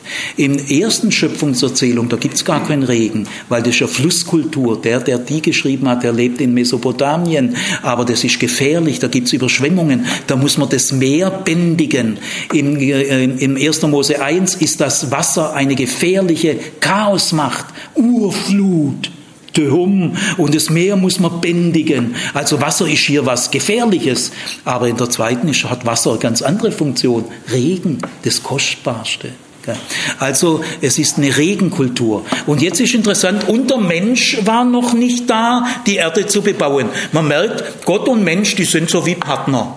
Die werden in einem Atemzug, das müsst ihr euch mal auf der Zunge zergehen lassen. Gott hat noch nicht regnen lassen und der Mensch hat die Erde noch nicht bebaut. Gell? Also die sind richtig Mitarbeiter. Eine ganz hohe Wertschätzung des Menschen. Gell? Gott und Mensch vereint, arbeiten an der Erde zusammen. Gell? Und es ist interessant, die erste Bemerkung über den Menschen. Erste Satz über den Menschen. Leute, da, ja, eigentlich müsste ich jetzt eine Stunde anhalten, damit man den Satz, aber ich kann es leider nicht. Gell? Äh, es wird sofort nach dem Sinn des Menschen gefragt. Warum ist er da? Äh, hat er eine Bestimmung? Hat er ein Schicksal? Schicksal ist so bestimmt ganz positiv im Orient. Gell? Du hast eine Bestimmung, du hast eine Aufgabe. Das Leben ist eine Herausforderung, ist nicht nur ein Geschenk. Ja, das Leben ist auch ein Geschenk, ganz klar. Aber hier ist das Leben aufgabenorientiert. Der Mensch war noch nicht da, der doch die Erde bearbeiten soll. Also es geht der Sinn des menschlichen Lebens. Es geht hier sofort gleich um den Gesamtsinn. Da wird nicht lang rumgefaselt. Kurzer Text, da kann man nicht labern. Also der Mensch heißt im Hebräischen Adam und Erde heißt Adama. Also immer wenn ein Hebräer Mensch sagt, das heißt eigentlich Erdling. Wenn man Adam ins Deutsche übersetzt, müsste man sagen Erdling, weil Adam und Adama so heißt die Erde. Was ist jetzt hier mit Adama gemeint? Nicht wie Himmel und Erde, da heißt Eretz, da steht nicht Adama. Äh, Im Deutschen sagen wir halt zu beiden, Adam, äh, zu beiden Erde. Adama ist im Kulturland, nur im Kulturland. Nur wo es Adama gibt, gibt es Kulturland. In der Steppe und in der Wüste gibt es gar kein Adama. Da gibt es gar keine Pflanzen, zumindest nicht die grünen. Adama ist die fruchtbare oberste Erdschicht in fruchtbaren Gebieten, 10 bis 30 Zentimeter tief. Die ist leicht feucht und sie ist die Grundlage für alles, was man anbauen kann. Das ist die Adama. Und Adam und Adama hängen eng zusammen. Die gehören zusammen, die sollten solidarisch sein. Der Mensch soll sich nie gegen die Adama wenden, denn seine Bestimmung ist es, die Adama zu bearbeiten. Das ist die Bestimmung aller Menschen nach dieser Erzählung. Und jetzt sieht man, dass der Mensch zwei Grunddimensionen hat. Er ist bezogen auf Gott, mit dem kann er zusammenarbeiten, dem Geber guter Gaben. Das kann der Mensch nicht regnen lassen, kann er nicht. Das wird er auch nicht so schnell können. Gell? Und aber der Mensch kann die Erde bearbeiten. Gut, also äh, soweit mal zu diesen ersten vier Nebensätzen, was da schon an einer Weltsicht drin ist. Dann kommt ein kleiner Einschub, äh, aber ein Wasserschwall stieg aus der Erde empor und drängte die gesamte Umgebung. Das sind die Oasen, Jericho, Engedi. Äh, jetzt ist dem äh, späteren Bearbeiter bewusst geworden, es hängt doch nicht alles vom Regen ab. Es gibt ja auch die Oasen und die Oasen sind auch grün in der Trockenzeit. Warum? Sie zapfen das Grundwasser an. Sie haben Quellen, die das Grundwasser an, anzapfen. Und da hat irgendjemand gemerkt, also ich muss noch kurz die Oasen erwähnen, die sind der Ausnahme. Und das hat einer da reingeschoben. Gut, diese vier ersten Nebensätze entfalten ein Panorama äh, der Pflanzenwelt, der Regenkultur, der Zusammenarbeit, der Kooperation zwischen Gott und Mensch und liefert bereits bei der ersten Erwähnung des Menschen seine tiefste Bestimmung. Weltliteratur. Aber jetzt gehen wir zum Vers 7, die Erschaffung des Menschen. Das ist jetzt der Höhepunkt in diesem ersten Abschnitt. Gell? Das ist jetzt, jetzt besteigen wir ein 8000er. Gell? Jetzt müssen wir Schritt für Schritt, gell? weil ihr merkt, äh, ich habe ich hab viel zu wenig Zeit. Gell? Ich, ich wähle jetzt instinktiv aus. Ihr merkt, es ist jedes Wort hundertfach überlegt. Das, ich kann es nur versuchen, äh, dass ihr es ahnt, was da an einer Schau dahinter ist. Gell? Also jetzt zielen diese vier Nebensätze, vier Nebensätze, drei Hauptsätze, sieben Sätze am Anfang auf die Erschaffung des Menschen. Jetzt müssen wir unbedingt erstmal sprachlich wieder sprachliche Beobachtungen, formale Beobachtungen über die Art der Sprache, den Aufbau. Wer die Bibel wirklich ernst nehmen will, darf nicht allein auf den Inhalt fixiert sein, er muss auch den Aufbau, äh, die, die, die, Sprach, die stilistischen Mittel, die sind auch eine Art Inhalt. Da steckt schon so viel drin und das gehört dazu, dass wenn wir tief in die Bibel hineinfinden wollen, geht es äh, zunächst mal immer über formale, stilistische, sprachliche Beobachtungen. Also diese Erschaffung des Menschen hat drei Sätze. Im Hebräischen sind es 19 Wörter. Dieser Vers, also Vers gibt es ja noch nicht, gell, es ist später zu einem Vers geworden, diese drei Sätze wollen den ganzen Menschen durchschauen. Äh, das Wer ist der Mensch? Das sagen diese drei Verse. Das dürft ihr mal probieren in drei Sätzen. Drei kurze Sätze, drei einfache Sätze. Sie haben nur elementare sinnliche Wörter, nämlich Formen, also zwei Verben sind drin, Formen, man könnte auch sagen modellieren, Formen modellieren und dann hauchen. Ja, jeder Mensch kennt äh, Formel, je Töpfer weiß man ja, und Hauchen, jeder weiß, was ein Hauch ist und so weiter. Also äh, jedes Kind, jedes Kind versteht jedes Wort. Ja? Und dann kommen noch ähm, Staub, Erde, Atem und Nase. Also ich darf euch sagen, jedes Kind versteht es. Es gibt hier kein Wort, das ein Kind nicht versteht und wo ein Kind nicht sofort weiß, was gemeint ist. Trotzdem sind diese Sätze unauslotbar tief. Sie sind einfach, aber nicht simpel. Äh, diese Einfachheit. Äh, also es ist sehr kurz, drei Sätze, kurze Sätze, 19 Wörter und damit wird der Mensch durchschaut nach, nach der Auffassung dieser Erzählgemeinschaft. Äh, dann fragen wir mal nach der Art der Sprache. Also erste Beobachtung, der Text ist irrsinnig knapp. Hier wird nicht gelabert und gefaselt und geschwafelt. Es gibt, wie viele Menschen gibt es, die können sich einfach nicht kurz ausdrücken. Ich denke immer wieder mal, wenn ich was höre, als hätte man in der halben Zeit aussagen können. Also hier wird, hier, diese Sätze können Sie nicht mehr kürzen. Kein Wort. Wenn Sie ein Wort wegnehmen, verändert sich der Sinn erheblich. Sie können diese drei Sätze nicht kürzen. Äh, jetzt fragen wir mal nach der Art der Sprache. Äh, das, wir robben uns jetzt mal an den 8000er ran. Das kann man nur Schritt für Schritt. Wenn Sie dort drüber weghudeln, hat der Vers gar keine Wirkung. Ich sage euch, der, die Wirkung entfaltet sich nur, wenn Sie jedes Wort ganz ernst nehmen und ausloten. Dann führt Sie der Text. Er führt Sie irgendwo hin. Also, äh, was ist das für eine Art von Sprache? Erstens mal, es ist keine theoretische Sprache. Das muss man den europäischen Intellektuellen bewusst machen. Ich bin ja auch ein europäischer Intellektueller, aber ich steige da auch gern aus, weil ich merke, diese Sprache, die darf man nicht verachten. Also es ist keine abstrakt theoretische Sprache. Hier wird keine Theorie entwickelt. Zweitens, es ist keine analytische Sprache. Hier wird das Menschsein nicht analysiert, auch nicht tiefenpsychologisch analysiert. Es wird hier überhaupt nichts analysiert. Äh, es ist auch kein Gutachten. Es liegt hier kein Gutachten vor. Es wird auch nicht beschrieben, oben ist der Kopf und da kommt der Hals und es wird auch die Gestalt oder die psychische Struktur oder sonst was, die Bewegungsabläufe, was könnte man nicht alles beschreiben? Hier wird aber gar nichts beschrieben. Hier wird auch gar nicht argumentiert. Hier wird auch nicht erläutert. Und das ist eigentlich das, was wir dauernd machen. Also ich will es nochmal sagen, weil nur wenn ihr das ernst nehmt, äh, kommen wir weiter. Diese Sprache ist nicht abstrakt theoretisch, sie ist nicht analytisch, sie ist nicht beschreibend, sie ist nicht argumentierend und nicht erläuternd. Was ist sie dann? Sie ist erstens erzählend. Hier wird erzählt. Es wird erzählt die Erschaffung des Menschen. Handlungsorientiert, denn die ersten beiden Hauptsätze, die haben jetzt eine Handlung. Die Verben sind ganz wichtig. Äh, also es wird erzählt. Und das Zweite ist, diese Sprache ist bildhaft anschaulich. Es ist eine Bildersprache. Und wer das nicht ernst nimmt, der geht völlig in die Irre. Diese Sprache ist eine Bildersprache.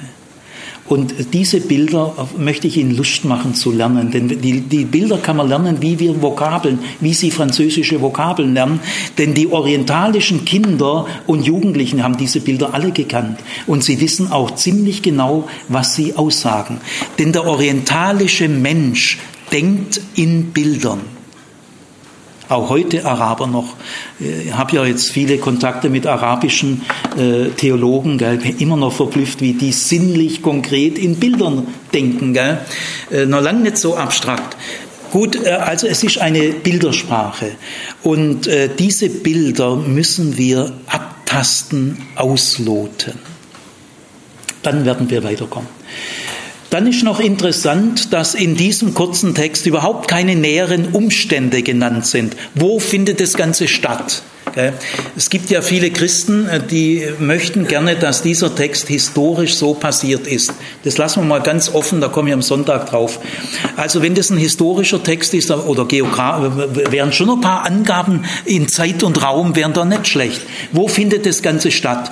Äh, an der Küste, auf dem Berg, in einem Tal, wo? Wo? Wann? Ach so, am Tag als die ganze, das ist auch ein bisschen eine merkwürdige Zeitangabe. Dann täte mich aber auch interessieren, wie lange hat das Ganze gedauert? Wie lange war Jahwe Gott beschäftigt bei der äh, eine Minute oder zwei Tage oder wie viel Staub von der Erde hat er genommen? Keinerlei handfeste Details. Es ist eine Bildersprache. Und diese Bilder beschreiben etwas Unbeschreibliches. In diesen Bildern wird etwas erzählt, was unvorstellbar ist. Und es wird in diesen Bildern ausgedrückt. Wenn Sie versuchen, diese Bilder wörtlich zu verstehen, machen Sie diesen Text kaputt und Sie machen ihn lächerlich. Also äh, es ist eine Bildersprache. Jetzt will ich noch ein paar weitere Infos bringen. Es ist eine typisch altorientalische Erzählweise und äh, die muss man jetzt kennen. Äh, das hilft so wahnsinnig weiter. Wir brauchen die Bescheidenheit. Es muss nicht jeder Theologie studieren, es muss auch nicht jeder äh, Assyriologie und orientalische Erzähltechnik studieren, aber die Kirche, die Christenheit braucht viele Leute, die das ständig als permanente Aufgabe, dieses Basisgefühl und Basiswissen in der Christenheit wachhalten. Also in der altorientalischen Erzählweise erzählt man, wenn man sagen will, wer ist der Mensch oder sagen wir mal, ich sag mal anders Beispiel, was ist die Arche, die Arche Noah? Was ist der Sinn und äh, was hat die eigentlich für eine Aufgabe? Der, die Arche Noah wird nie beschrieben im Alten Testament, sondern es wird erzählt, wie sie gemacht worden ist. Das wird erzählt. Sozusagen ihre Erschaffung, ihre Herstellung. Ein Orientaler erklärt das Wesen einer Sache im Ursprung der Sache der im Ursprung kommt raus, was das ist. Also heutige empirische Wissenschaften, biologische Anthropologie kann ja nur Biologisches bringen, äh, medizinische Anthropologie, medizinisches, pädagogische Anthropologie und so weiter. Das ist alles partielle Sehweisen. Aber was ist das Ganze? Äh, was ist das Ganze des Menschen? Ja, da muss seine Erschaffung erzählen. In der Erschaffung, da hast du das Ganze. Das ist diese orientalische. Zum Beispiel der Tempel in Jerusalem wird niemals beschrieben, sondern es wird ein Kapitel lang erzählt, wie Salomo den Tempel erbauen ließ. Das wird genau beschrieben. Oder die Stiftshürde, Stiftshürde wird nie beschrieben, sondern es wird äh, erklärt, wie man sie gebaut hat. Oder nehmen wir mal die Kleidung eines Hohepriesters, wird niemals beschrieben, sondern es wird äh, erzählt, wie sie hergestellt, wie man sie macht. Und da ist die Sache klar. Die Welt, die Welt wird nie beschrieben in der Bibel. Aber es wird erzählt, wie Gott die Welt geschaffen hat. Und da ist das Ganze da. Nicht empirisch partiell. Also in der Erschaffung geht es um das Ganze. Wenn der Orientale äh, die, die Sache auf den Punkt bringen will und nicht nur einseitig partielle Perspektiven, sondern das Gesamte, dann erzählt er die Erschaffung, die Herstellung. Gut. Um was geht es also, wenn man das jetzt so sich orientalisch anleiten lässt? Es geht wirklich um die Frage, wer ist der Mensch insgesamt? Und das in drei Sätzen. Gell? Was ist mit der Frage gemeint? Da ist auch gemeint, wer bist du und wer bin ich? Weißt du, wer du bist? Weiß ich, wer ich bin? Bist du sicher, dass du das weißt? Also wer ist der Mensch heißt immer auch, wer bin ich und wer bist du. Und jetzt ist ganz wichtig, dass diese Frage, wer bist du, jetzt mal aufs Ganze gesehen, verlieren wir uns nicht in den tausend Details. Gerade hier darf man sich nicht verlieren in zweitrangig, drittrangig, zehntrangig. Da siehst du Wald vor lauter Bäumen nicht mehr. Du, es muss jetzt wirklich das nach vorne, was alles entscheidet. Gell? Also die Frage, wer bist du eigentlich und wer bin ich eigentlich, um die geht's hier, wird aber nicht privat, persönlich, individualistisch gestellt, sondern sehr grundsätzlich. Äh, äh, was macht den Menschen zum Menschen? Was ist eigentlich das Menschliche am Menschen? Wir unterscheiden uns ja alle in tausend Sachen. Wir unterscheiden uns im Alter, im Geschlecht, in der Kultur, in der Religion, in der Bildung, im Aussehen. Keiner von den Milliarden Menschen sieht genau gleich aus wie ein anderer. Wir unterscheiden uns alle auf vielen Ebenen. Trotzdem müssen wir fragen, aber wir haben doch sicher entscheidende Dinge gemeinsam, denn wir sind doch Menschen. Also was haben wir in allen Unterschieden gemeinsam? Was sind die entscheidenden Merkmale, die allen Menschen gemeinsam sind? Was ist das Menschliche am Mensch? Das ist hier die Frage. Jetzt äh, die erste große Erkenntnis, also lasst euch mal führen, gell, ihr wisst ja jetzt nicht genau, wo es rauskommt, aber lasst euch mal durch diesen Text mal verlocken. Die erste Wahnsinnserkenntnis, ich sage euch, ist, das sind zwei Sachen. Weil die Erschaffung hat zwei Schritte. Äh, also die Erschaffung des Menschen hat zwei Schritte. Diese drei Hauptsätze sind so aufgebaut, die ersten beiden sind Handlungssätze, das sind zwei Schritte der Erschaffung. Und der dritte Satz, der stellt das Ergebnis fest. Also, jetzt müsst ihr euch das richtig gut merken. Die Erschaffung des Menschen, da geht es ja um das Wesen des Menschen, hat zwei Schritte. Das heißt, das Wesen des Menschen ist durch zwei Aspekte gekennzeichnet. Nicht durch drei, auch nicht durch fünf, auch nicht durch neun oder vierzehn, sondern durch zwei, aber auch nicht durch einen einzigen. Das wäre zu wenig. Also es sind eben zwei. Nicht mehr und nicht weniger.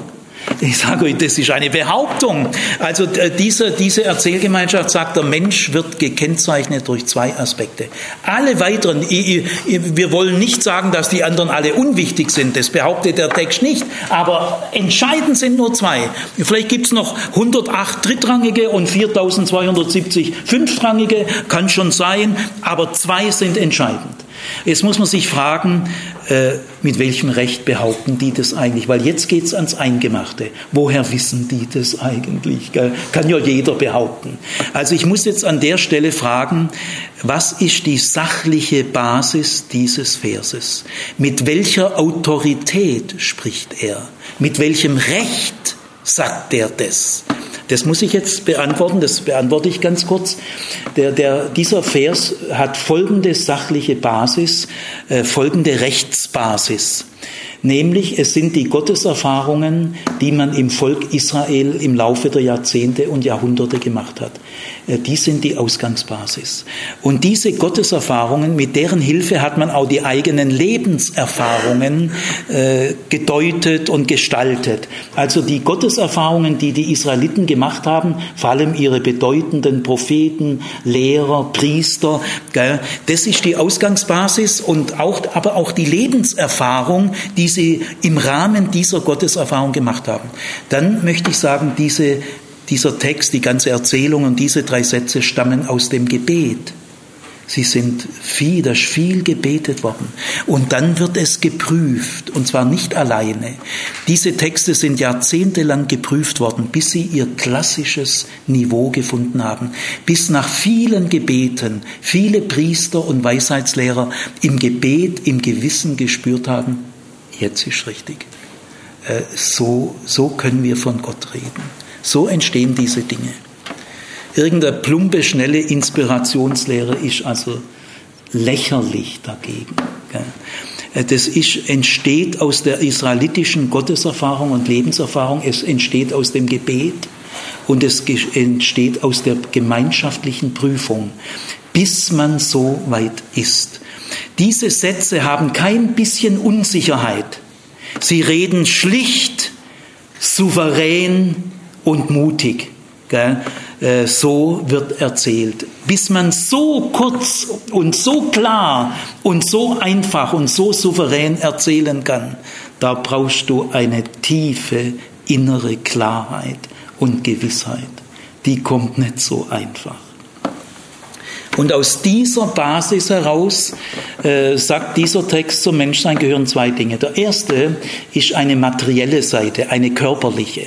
Der erste Schritt, und das ist der grundlegende, ist materiell also Staub von der Erde, da komme ich noch gleich drauf.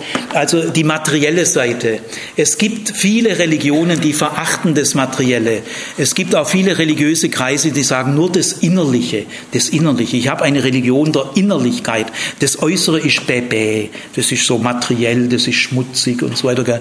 Es gibt zum Beispiel Platon sagt, äh, das Wertvolle, nicht nur Platon, der ganze Platonismus, Neuplatonismus, schon riesige Strömungen bis in, in unsere Zeit Zeit, die sagen, das Wertvolle im Menschen ist die Seele. Die Seele ist natürlich immateriell. Äh, nur die Seele, äh, äh, die, ist, e, die ist ewig, die ist unsterblich. Der Tod kann die Seele gar nicht antasten. Die Seele ist wahnsinnig wertvoll, die ist auch ein göttlicher Lichtfunken. Die Seele gab es schon vor der Geburt. Das lehrt der Platonismus. Also das Wertvolle am Menschen, was den Menschen zum Menschen macht, ist die Seele. Und das hat mit Materie überhaupt nichts zu tun.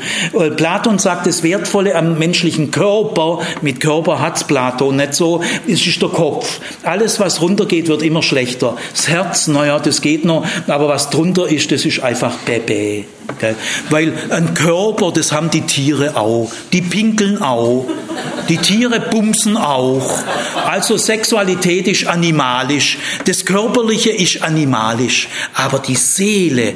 Und im Tod verlässt die Seele den Körper. Endlich ist sie frei. Der Körper ist nur die äußere, äußere Hülle, das Äußerliche. Das ist für Religion unwichtig. Äh, der Körper ist das Gefängnis der Seele.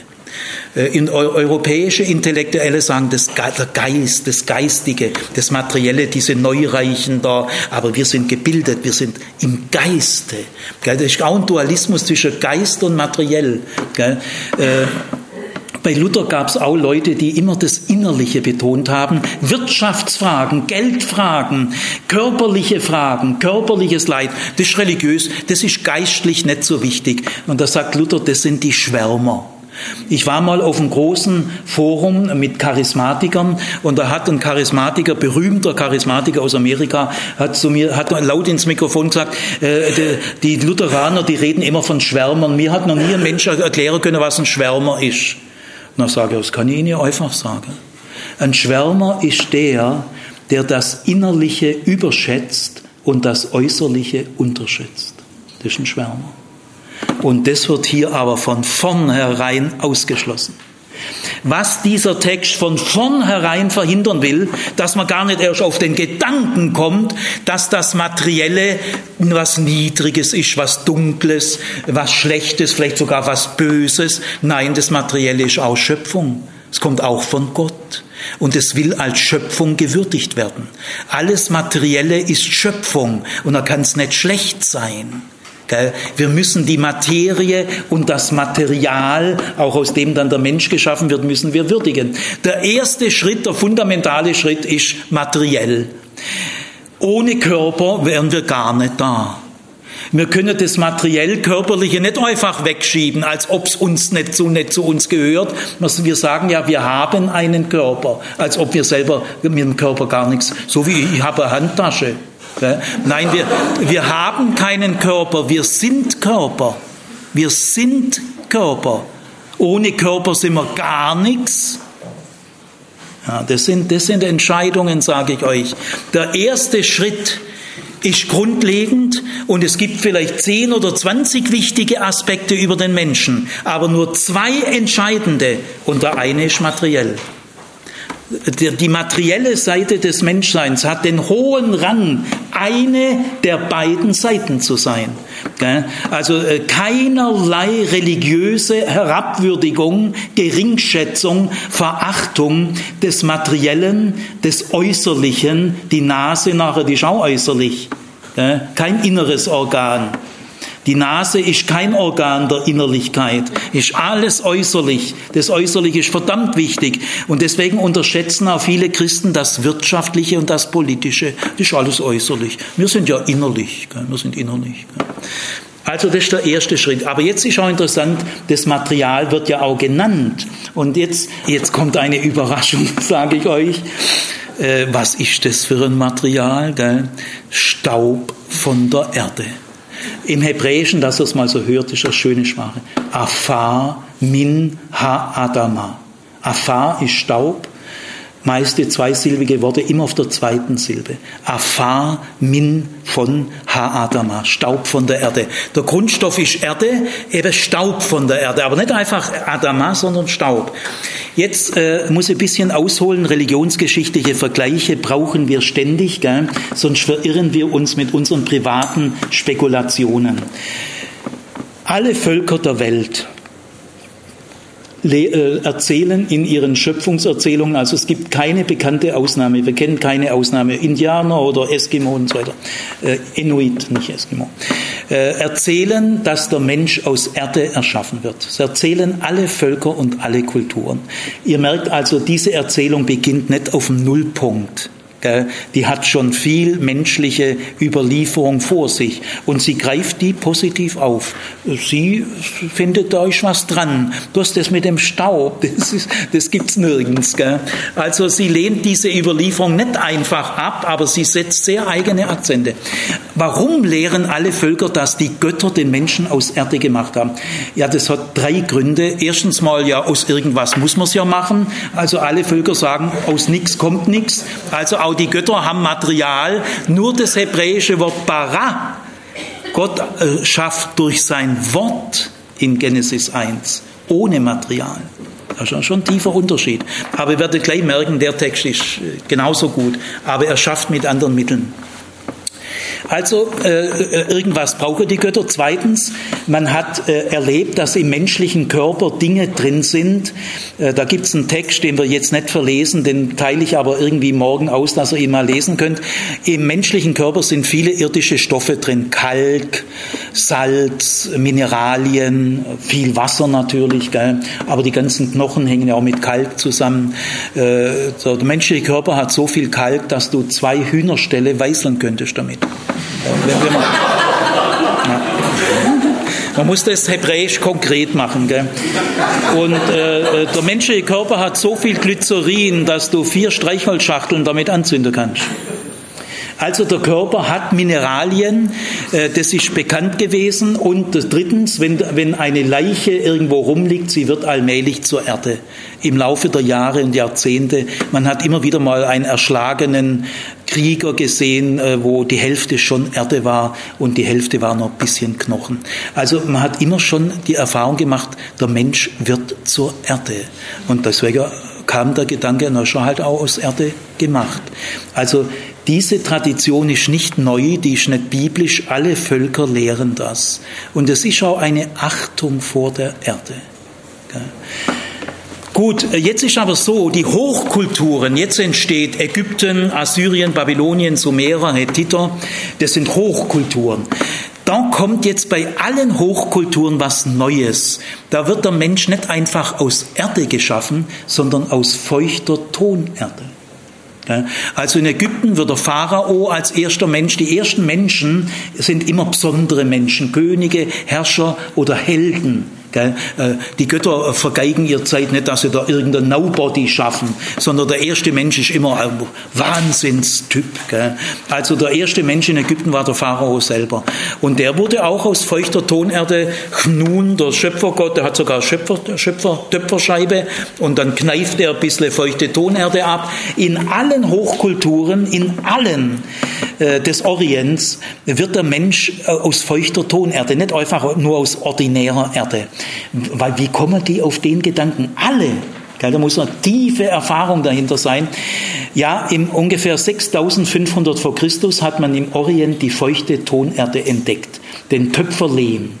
Äh, da gibt es so Lagerstätten, das ist nicht überall der Fall. Gell? Und wenn man den heute, ich bin durch einen Doktoranden von mir, der Matthias, der studiert Kunst, der hat gesagt, ja, ja, ich war auf einem Tonkurs, ja, mit, ja, wir haben ein extra Zimmer, da wird der Töpferlehm feucht gehalten, in Plastik, genau luftdicht verpackt, gell? weil wenn der, wenn der Lehm mal trocken ist, den nochmal feucht zu kriegen, das ist schon Mordsarbeit. Aber in der Erde, in bestimmten Lagerstätten, gibt es eben ohne viel Steine und so weiter, gibt es diesen Töpferlehm. Und jetzt hat man irgendwie entdeckt, aus dem kannst du fast alles machen. Zum Beispiel Mauern. Du kannst Mauern bauen. Da brauchst du nämlich diese Steine schleppen. Das ist auch fürchterlich. Immer nur Steinmauern. Und die Steine kannst du auch kaum behauen. Da schaffst du dich tot. Nimm mal Lehmziegel. Also die eine Wahnsinnsentdeckung Lehmziegel, dann aber auch Wasserleitungen. Mach mal Wasserleitungen aus Steinen, da schaffst du dich tot. Jetzt, jetzt können Tonröhren. Boah. Aber auch im Haushalt, Keramik. Jetzt kannst du Tassen, Teller, Pfannen, Krüge, kannst du alles aus Ton machen. Aus dem Ton kannst du fast alles machen. Und sobald der hart ist, ist es dauerhaft. Wir finden heute noch in Qumran Tonkrüge, die sind 2000 Jahre alt. Die sind noch gut erhalten, bei guter Lagerung. Gell? Tonkrüge schützen die Dinge vor Feuchtigkeit, schützen sie vor Licht, äh, schützen sie, wenn man sie abschließen kann, vor Ungeziefer. Gell? halten die Dinge kühl. Also die Entdeckung der Pottery. In der Archäologie unterscheidet man zwischen Pre-Pottery und Post-Pottery. Also die Zeit, wo man noch keine Keramik hatte und wo man Keramik hatte. Und das ist so im siebten Jahrtausend. Gell? Und diese Hochkulturen, die verwenden, da kannst du ja auch künstlerisch Figuren machen, Masken machen, Gesichter machen. Gell? Also und auch heute sind Kinder noch fasziniert. Und Töpfer ist irgendwie ein besonderer Beruf. Gell? Der am liebsten fragen, haben wir eine Töpferin und Töpfer da? Meldet euch. Gell? Aber auch die Künstler, gell? die Tonerde hat eine Faszinationskraft. Nicht nur, dass du technisch irrsinnig, un, fast unbeschränkt Dinge machen kannst, dem Erfindungsreichtum sind keine Grenzen gesetzt. Er stimuliert auch die künstlerische äh, Fähigkeit des Menschen. Und deswegen haben alle Völker aus feuchter Tonerde, das heißt im Hebräischen Komer. Und Tonen heißt im Hebräischen Chamar. Aber diese Begriffe werden hier streng vermieden. Hier steht Staub Afar, Minha Adama, Stau, nicht mal nur normale Erde, wie bei den Naturvölkern, gell, die Primitivlinge, die, bei denen ist der Mensch nur aus normaler Erde, aber bei der Hochkultur äh, soll schon feuchte Tonerde sein. Gell. Also jetzt wird das Material genannt, ist eine herbe Enttäuschung, eine völlige Desillusionierung. Ja, es ist eine Kränkung. Und ich sage euch, da müsst ihr alle durch, wenn ihr wirklich weiterkommen wollt. Denn diese Materialangabe ist ja nicht irgendein kindischer historischer Vorgang, es ist eine tiefe Wesensaussage über das Menschsein. Du bist nicht verwandt mit den Göttern, in dir ist nichts Göttliches, materiell gesehen, von Natur aus gesehen bist du nichts Besonderes. Bald stirbst du und wirst wieder zur Erde, wie, wie Tiere auch. Also du bist Staub von der Erde. Jetzt müsst ihr mal Folgendes wissen. In manchen Hochkulturen haben die Oberschichtsleute gesagt, ah, bei manchen Erschaffungen des Menschen haben die Götter ihr Blut beigemischt. Oh, das, das, das, das, ist ein Selbstbewusst, das, das will ein bestimmtes Selbstbewusstsein der Menschen treffen. Ich habe Menschen kennengelernt, religiöse Menschen, die sagen, doch in mir ist was Göttliches. Gott ist in mir auch anwesend. Die meinen es aber irgendwie anders. Gell? Also ich bin von Natur aus, habe ich eine Nähe zum Göttlichen. Platon, ja, die Seele ist ein göttlicher Lichtfunke. In mir drin ist was Göttliches. Das ist ein Selbstbewusstsein. Das ist ein Status. Es gibt sogar Schöpfungserzählungen, da mischen die Götter nicht nur Blut bei, dann wächst du nämlich über das rein Geschöpfliche hinaus, dann wirst schon, schon was Göttliches. Sondern es gibt Schöpfungen, da werden die Menschen aus dem Götterblut gemacht, aber nur die Könige und die Herrschenden. Oder es gibt auch Schöpfungserzählungen, da werden die Menschen aus den Tränen der Götter gemacht. Schau, eine sehr innige Verbindung. Da bist du ja selber schon was Göttliches. Und dieser Stolz der Menschen, es geht hier um die Frage deiner Selbsteinschätzung, deines Selbstbewusstseins. Gell? Hast du so ein Selbstbewusstsein? Ha, ich bin nicht weit weg von Gott. Ich bin eigentlich auch schon so ein kleiner, so, habe hab auch schon ein bisschen was Göttliches. Du bist, du bist Staub von der Erde. Staub ist im Hebräischen der Ausdruck fürs Niedrigste, ist ein Zerfallsprodukt. Erde zerbröselt, zerbröckelt, äh, allmählich, verwittert. Gell? Also mit Staub kann ja ein Töpfer gar nichts machen. Gell? Und feucht ist hier gar nichts. Gell? Hier wird also auch gesagt, Gott schafft ganz anders wie Menschen. Obwohl hier naive Worte benutzt werden, naiv in Anführungszeichen, ist diese Erzählung tief hintergründig. Äh, also das kannst du dir nimmer vorstellen. Wieso, wie will denn Gott aus Staub modellieren? Staub ist der Inbegriff des Instabilen, des Nutzlosen, des Unfruchtbaren. Und das macht Gott. Also damit wird Folgendes gesagt. Bewunder dich nicht selbst. Zelebrier dich nicht selbst. Der Stolz ist in allen Dingen, die Gott betreffen, die schlechteste Entscheidung. Hier wird nicht die menschliche Statusgelüste befriedigt. Die werden hier nicht bedient. Und ihr müsst äh, wissen, wer liest denn solche Texte? In der Zeit haben in Israel nur vier Prozent der Menschen lesen und schreiben können, nämlich Könige, Minister, Ratgeber, Oberpriester, Generäle, Großhandelskaufleute und Großgrundbesitzer, Prinzessinnen. Und die lesen hier Staub von der Erde. Ich sage euch, das schmeckt denen gar nicht. Das ist eine echte Frechheit. Aber da, da müsst ihr alle durch. Du bist nicht verwandt mit dem Göttlichen. Qualitativ gesehen ist zwischen dir und dem Göttlichen ein irrsinniger Abstand. Den kannst du gar nicht, den kannst du nicht mal, da ist gar nichts zu machen. Gell? Äh, du bist Staub von der Erde. Staub ist der Inbegriff der Vergänglichkeit. Die Besiegten werfen sich in den Staub. Wenn man eine Fremdherrschaft abschüttelt, dann erhebt man sich aus dem Staub. In tiefer Trauer, Trauer streut man sich Staub auf den Kopf. Und wenn du jemand loswerden willst, keinen Kontakt mehr, dann schüttelst du den Staub von deinen Sandalen. Und damit heißt, jetzt ist aber Schluss. Gell? Der, der Staub. Gell? Es heißt am Ende dieser Erzählung, mit Dornen und Disteln wirst du zu kämpfen haben, Kraut wirst du von der Erde essen, bis du zur Erde zurückkehrst, von der du genommen bist. Denn Staub bist du und zum Staub wirst du zurückkehren. Also der Staub ist hier schon ganz schön wichtig. Also dieser, dieser Ausdruck, das kommt nur einmal in der Bibel vor. Er kommt niemals im Orient vor. Niemals. Nur hier, nur hier, in allen Schöpfungserzählungen. Und das ist ein Akzent. Gell? Äh, der Stolz des Menschen ist eine falsche Entscheidung. Aber jetzt geht es weiter, der zweite Schritt. Der zweite Schritt ist immateriell. Jetzt, der ist Beziehungsebene. Qualitativ von deiner Ausstattung her, von deinen Fähigkeiten her. Ist ein irrsinniger Abstand zu Gott. Aber Gott überbrückt diesen Abstand und er haucht dir was in die Nase. Er kommt dir so nahe. Aber also beziehungsmäßig größte Nähe, qualitativ Riesenabstand und das muss dir klar sein. Aber beziehungsmäßig kommt ist größte Nähe. Gott haucht dir, Luther sagt bläst, da kann genau ein Gewittersturm sein, der bläst auch. Nein, das ist im Hebräischen ein ganz zärtlicher, sanfter, inniglicher ein äh, Verb, hauchen. Ich habe mal zu meiner jetzigen Frau, äh, die habe ich auf einer Israelreise kennengelernt und auf dem Flugplatz in Echterdingen ist noch nichts gelaufen, aber ich war irgendwie schon, habe ich ihr beim Abschied ins Ohr gehaucht, ich werde dich vermissen.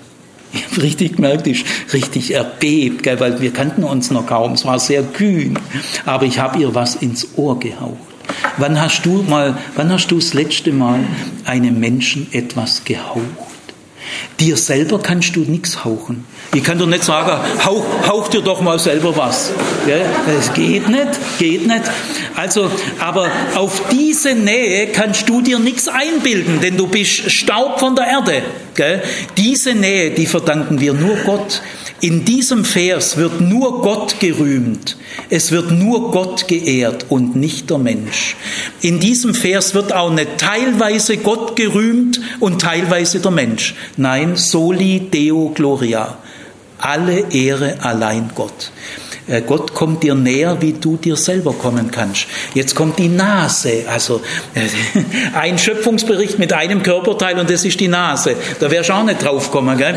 Also, also dieser Globen da, gell, äh, gar nicht innerlich, gell, kannst anfassen, ist ein eigenartiges Körperorgan. Es ist das einzige Körperorgan. Es ist nicht innerlich. Gell? Äh, oder die Augen, die können nur was empfangen, aber die können nichts abgeben. Und die Ausscheidungsorgane, die können nur was abgeben. Aber die Nase empfängt und gibt ab. Und zwar regelmäßig, das ganze Leben lang. Also die Nase ist ein Organ des Austausches zwischen Innenwelt und Außenwelt. Leben ist Kommunikation zwischen Innenwelt und Außenwelt. Beides muss gewürdigt werden. Die Nase hat zwei Aufgaben, Austausch von Atemluft und Geruch, Geruchssinn. Aber Austausch von Atemluft ist wichtiger. Also, wenn jetzt hier heißt, Gott bläst den Atem des Lebens dir in die Nase, das heißt, diese orientalische Bildersprache müssen wir ja lernen, gell? das kann man richtig, das ist so gemeint. Gell? Wenn ihr diese Bilder lernt, wisst ihr, was sie bedeuten. Das ist gemeint, Gott hat einen Zugang in dein Inneres. Wenn ein Kind hinfällt und sich das Knie aufschürft, dann kommt die Mutter und bläst da ein bisschen drauf, haucht drauf und dann ist das gleich gut. Gell? Aber Gott haucht dir nicht bloß aufs Knie der haucht dir in dein Inneres. Er hat einen Zugang in dein Inneres. Beziehungsmäßig ist Gott dir ganz nahe. Aber darauf kannst du dir nichts einbilden. Und jetzt der Atem des Lebens. Gell? Atem hängt mit dem Leben auf eine einzigartige Weise zusammen. Atmen ist das stärkste Bedürfnis, das wir haben. Können selbst große Techniker des Atems nicht länger wie zehn Minuten, aber so weit kriegen es manche hin. Aber du kannst essen und trinken, kannst lang aufschreiben, Sexualität auch und vieles andere. Aber atmen, du lebst Zug um Zug. Du hängst am Tropf der Luft. Das Leben beginnt mit dem Atmen und es endet mit dem Atmen. Mein Bruder ist mit 39 Jahren in meiner Armbeuge gestorben. Ich werde nie seinen letzten Zug niemals vergessen. Er wurde langsamer, eine Pause und dann noch ein Zug. Und dann war er tot. Wir leben Zug um Zug. Wir sind nicht selbstständig. Wir sind nicht autonom, äh, sondern das Leben kommt von außen. Wir sind tief abhängig. Und deswegen ist der Atem, der Atem ein ganz tiefes Symbol. So wichtig wie der Atem für dich ist, so wichtig ist Gott.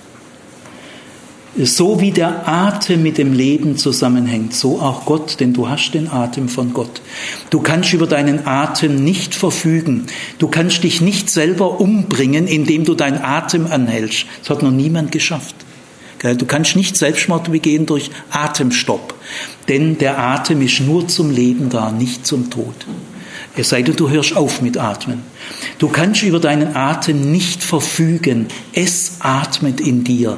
Und wenn du meinst, dass du mündig, emanzipiert und selbstständig bist, du kannst ja nicht mal zwölf Minuten ohne Atmen leben. Deswegen sagt die Bibel, wir sind Atemwesen. Die Tiere auch, die nennen sie, aber Gott ist kein Atemwesen. Was für ein Unterschied. Gott muss nicht atmen. Wenn Gott nicht atmen muss, dann ist aber wirklich ein tiefer Unterschied. Also diese Erzählung ist gar nicht naiv. Die fragt auch nicht, aus welchem Material ist Gott. So eine blöde Frage stellt die gar nicht. Also man merkt an tausend Stellen, die, die, die Erzählung ist sehr tief. Also jetzt kommt der Atem des Lebens und das ist ein Geschenk. Äh, das Leben kommt über das Atmen und das haucht Gott dir ein.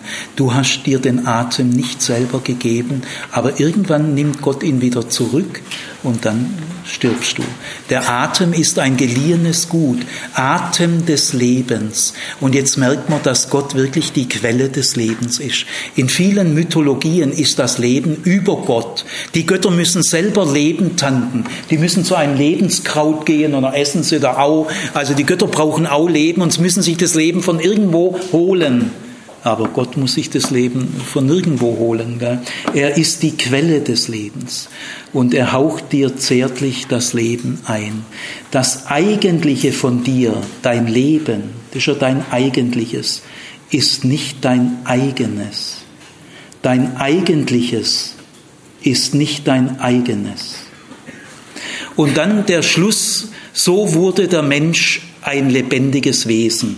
Da merkt er die ganze Grenze der deutschen Sprache. Was ist ein Wesen? Weiß ich nicht. Das ist eine Nebelkerze. Er wurde ein lebendiges Wesen. Weiß man erst nichts. Aber im Hebräischen steht ein Wort, ein sinnliches, äh, erfahrungsgesättigtes Wort. Es heißt im Hebräischen, so wurde der Mensch eine lebendige Nefesh. Nefesh ist das wichtigste Wort in der Bibel über den Menschen. Es kommt über 600 Mal vor. Die nächsten Ausdrücke sind wesentlich weniger. Nefesh. Was ist ne? So wurde der Mensch eine lebendige Nefesh. Damit möchte ich schließen. Man hat erst seit 30 Jahren weiß man das Wort Nefesh zu übersetzen. Luther übersetzt, so wurde der Mensch eine lebendige Seele. Ja, das, damit hat das ja überhaupt nichts zu tun. Gell? Da kommt doch der Leib-Seele-Dualismus vom Platon dann da rein. Boah, nein, so wurde der Mensch eine lebendige Nefesh. Man hat herausgefunden in den 30er, 40er Jahren zum ersten Mal ansatzweise und dann immer klarer, Nefesh muss irgendein Körperorgan gewesen sein, äh, von dem wir nimmer wissen. Und dann hat man so Stellen, äh, wenn ich jetzt Zeit hätte äh, in der PH, habe ich so Arbeitsblätter, wo alle Stellen mit Nefesh, 30, 40, 50, sage ich jetzt, versucht mal rauszukriegen, was ist, was ist damit gemeint. Also ich sage euch mal so ein paar Stellen. Meine Nefesh ist trocken. Meine Nefesh lechzt. Äh, meine Nefesh hungert. Ja, was, was ist da Nefesh? Ich sage euch jetzt das Ergebnis von diesem Krimi. Äh, in den 70er, 80er Jahren hat die universitäre moderne Bibelwissenschaft es herausgefunden. In fleißiger, demütiger Arbeit. Da muss man wirklich klotzen und kann nicht schnell fromme Sprüche klopfen. Da muss man wirklich reinsteigen. Also, es gibt im Hebräischen ein, äh, ein Wort für Zunge, aber es gibt schon kein Wort mehr für Zungenboden und das Innere des Halses. Äh, das alles zusammen, Zungenboden, Innere des Halses, Schlund und Kehle, das ist Nefesh. Für der äußere Hals, da gibt's wieder ein Wort, Hals. Gell? Nefesh ist alles, was unter der Zunge ist, das Innere des Halses. Der orientalische Mensch schwört bei seiner Nefesh. Er schwört nämlich so, weil das der verletzlichste Ort des Körpers ist.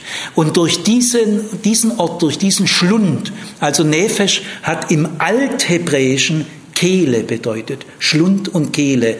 Und allmählich wurde er eine Bezeichnung für den Menschen. Aber es heißt immer noch Schlund und Kehle.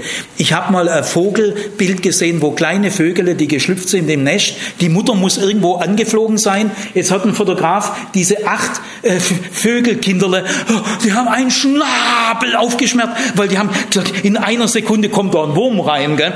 Boah, das ist Schneefisch. Ich habe ich hab acht Nähfisch gesehen. Also äh, äh, Nähfisch ist atmen, essen, trinken, lachen, singen, schreien, alles dadurch. Und deswegen wird Nähfisch im Laufe der hebräischen Sprachgeschichte zu einem Wort für Bedürfnis, Bedürfnisse. So wurde der Mensch ein lebendiges Bedürfnis. Denn das Wichtigste für die Menschen sind seine Bedürfnisse, seine Sehnsüchte, seine Ängste, aber auch Hunger, Hunger, Leid. Äh, wir haben Bedürfnisse und wir fühlen uns nur so lange stabil, solange wir unsere Bedürfnisse einigermaßen befriedigen können. Wenn die Bedürfnisbefriedigung nicht mehr klappt, da sage ich dir, machst du schlapp. Ah, und zwar ganz schnell. Du bist sehr verletzbar. Weil wir näfisch sind, sind wir auch Bazar, verletzliche Wesen. Wir sind doch alle Verletzte. Wir sind alle beschädigt, weil wir sind näfisch. Wir haben, wir haben nicht nur Bedürfnisse, wir haben nicht nur einen Körper, wir sind näfisch. Im Hebräischen hat, hat der Mensch keine Näfisch, er ist näfisch. Und das ist die humanste Sicht des Menschen, die ich kenne. Nur der wird dem Menschen gerecht, der seine Bedürfnisse ernst nimmt, sie nicht herunterredet und sie stillt und befriedigt. Shalom, Friede, ist im Hebräischen dort, wo die Bedürfnisse der Kinder und Jugendlichen, der Erwerbstätigen und der Älteren gesehen, gewürdigt und gestillt werden. Dort ist Shalom. Denn der Mensch ist eine Kehle er ist ein Schlund. Er braucht, er, er sehnt sich, er ängstigt sich. Wir sind bedürfnisorientierte Wesen. Ich kenne keine wissenschaftliche Erkenntnis, keine tiefenpsychologische, die empathischer, menschlicher, realistischer ist. So wurde der Mensch ein lebendiger Schlund. Ihr seid alle Bedürfnisse.